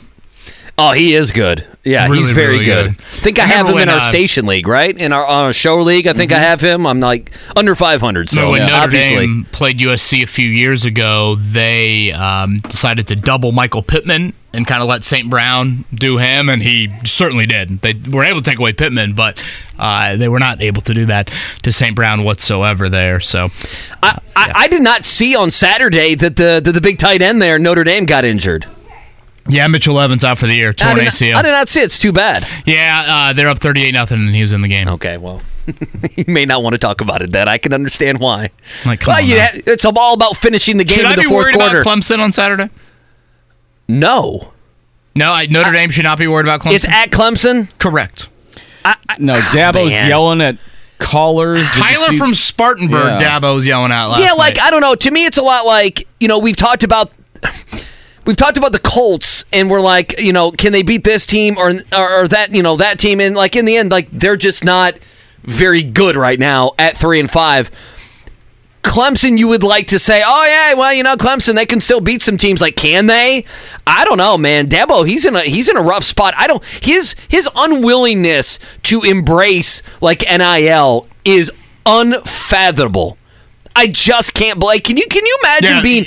We talked about stubborn today. I just can't That's even the imagine. definition of it. Yeah, but it's shooting yourself in the foot. I just Especially with that alumni base. It's not like he's coaching at, you know, freaking wherever. Yeah, I mean, J- Jake Query be giving thousands to that to that up fan base. seats, right? I mean, it's a massive fan base that won a lot, so you can say, "Well, we won." Yeah, but I mean, don't you want to keep winning? I just, to me, it's one of the odder things how Dabo's how an he's- odd- odd cat. Yeah, how he's done this. I just, I don't know. I, I just, he's making eight, nine, ten million dollars a year to be like this. You may not like it, but I mean, I think everyone in their job has to do a couple things they don't like, and I mean, I don't know. Having the kids being paid NIL wise, it's not like you're giving them a salary. I, I don't. It, it's confusing. I mean, they were a top team, and they have just such mediocre talent now. This makes me want to cry. This from Sean Ash. Uh, 26 degrees here Oh. in Indianapolis this morning. That is the coldest Halloween low since Oh. 1988. I wasn't even born in 1988. I was four years old in 1988. I don't know what I mean, that like, does I- for anybody, but there you You go. know, we're, we're going to tough out the elements for a bit there, but is it really worth it just to get the kids sick now for two weeks? They're all Right. back in school now anyway. That's going to happen regardless. Yeah, well, I would think a 30 degree, 5 o'clock trot around the neighborhood will probably Ain't going to help. contribute to that as well. All right, we'll do it one final time here on Halloween. Whether it's audiobooks or all-time greatest hits, long live listening to your favorites. Learn more about Kisqali Ribociclib 200 milligrams at kisqali.com and talk to your doctor to see if Kisqali is right for you. Is this Rob Zombie, Marc? Yeah. I knew you were reading my mind on that one. Little House of a Thousand Corpses. KB, I, I, I assume you have not seen that. Boy, I can't say that's on the uh, the appointment television. I was stereotyping you a little bit, uh, and uh, I figured that was the case. I saw this being asked on, I don't know, yesterday, NFL Network, ESPN, CBS, on something. I guess it's still the Chiefs, so I almost want to ask, do I want to move the Chiefs aside? But let's not. The Chiefs are at six and two, as are the Dolphins, Jags, and Ravens. Right now, if I ask you, hey, you can go ahead and buy into one of those teams, who would it be? Six and two football teams in the AFC. Do those one more time for me. Again, it's the Chiefs, Dolphins, Jags, Ravens. Gosh, I mean, all right. Isn't it got to the point where betting against Brady was stupid and Yeah. betting against Mahomes is stupid? Well, I think that's where we are. I almost see it as the next and line. actually, I feel like their defense has played fairly well this oh, season. the Chiefs defense. No, the Chiefs defense to me is the story of their season right now. you know, is how well it's played. Would qualify as a surprise. Um, you know, I do feel like you get Miami in a warm weather, which again, I don't know if that'll happen, but if, if somehow they can get to the point where they have home field and Right. they can kind of ramp it up Yeah. like that with that offense, they've done a really nice job protecting Tua this year. Um, again, there's a little bit of a okay, they got to prove it on that stage. I know they were in the playoffs last year, but still. Um, and then Baltimore and Buffalo, they just kind of lurk around. I guess Buffalo's not one. Um, and you know, Peter King got laughed at a lot when he at the start of the year had Jacksonville's the number one seed Yeah, in the well, especially AFC. after the first three weeks. But you look at their schedule; they still got. I think they still have San Francisco, right? But outside of that, I don't think it's too too crazy the rest of the way for them. They've already played Kansas City. They already played Buffalo in London. You know, at Pittsburgh, I think would qualify as one of their tougher games as well. Um, Yeah, they have the Ravens at Browns, Bengals, and Niners are their big They four. Cincinnati? Yeah, they th- that's the big four. Now they have two games with the Titans, the Panthers, the Bucks. No, I mean their defense has been good in Jacksonville, and I think I saw a stat. You know, the last during this winning streak, this five games, I think Trevor Lawrence's QBR is top two or three in the entire league. So there you go. what are we passing out at the Sweeney? Oh, I mean, we have the grab bag of the Snickers, Three Musketeers, Reese's, Tootsie Roll. It's it's very chocolatey. Yeah, same here. At the I have household. eaten so many Reese's in the last ten days. I, I feel terrible, just absolutely terrible. Marc, Same, just like a grab bag. Hey, what you want? Warhead. now You want will some- you leave the house and just a bowl out? Would you like walk with the girls around? So the I think neighborhood? Ashley and I are gonna split. Like, okay, she'll do a Split up, block, yeah. I'll do a block, and one of us will stay back. So we'll see. But it's supposed to be so cold that we're like, we kind of did a bunch of trunk or treats over the weekend to kind of Yeah. make up for the fact that we might not be out v- overly long tonight. Now I've thought about it, but then I it costs too much money, and and I'm not technologically savvy like that. I really wanted to set up a camera because we, we do the bucket. Please take one. yeah, and, and I really want to set up a Oh, camera. see, we have the doorbell camera, so it's just we can have it on the whole Oh, time, and we can just see, we got check. we have a side door, and like it's kind of a longish walk, so it's just like, all right, let me just put the bowl out there Mm-hmm. for you. I, I, I try to be as neighborhood friendly as possible, and Lord knows it probably lasts for about three minutes before some kid dumps it all in his pillowcase and moves on. Everybody have a great Halloween. I say stay warm. I know that's impossible. Good luck to that. Uh, we'll recap the NFL trade deadline tomorrow. Thanks, everybody.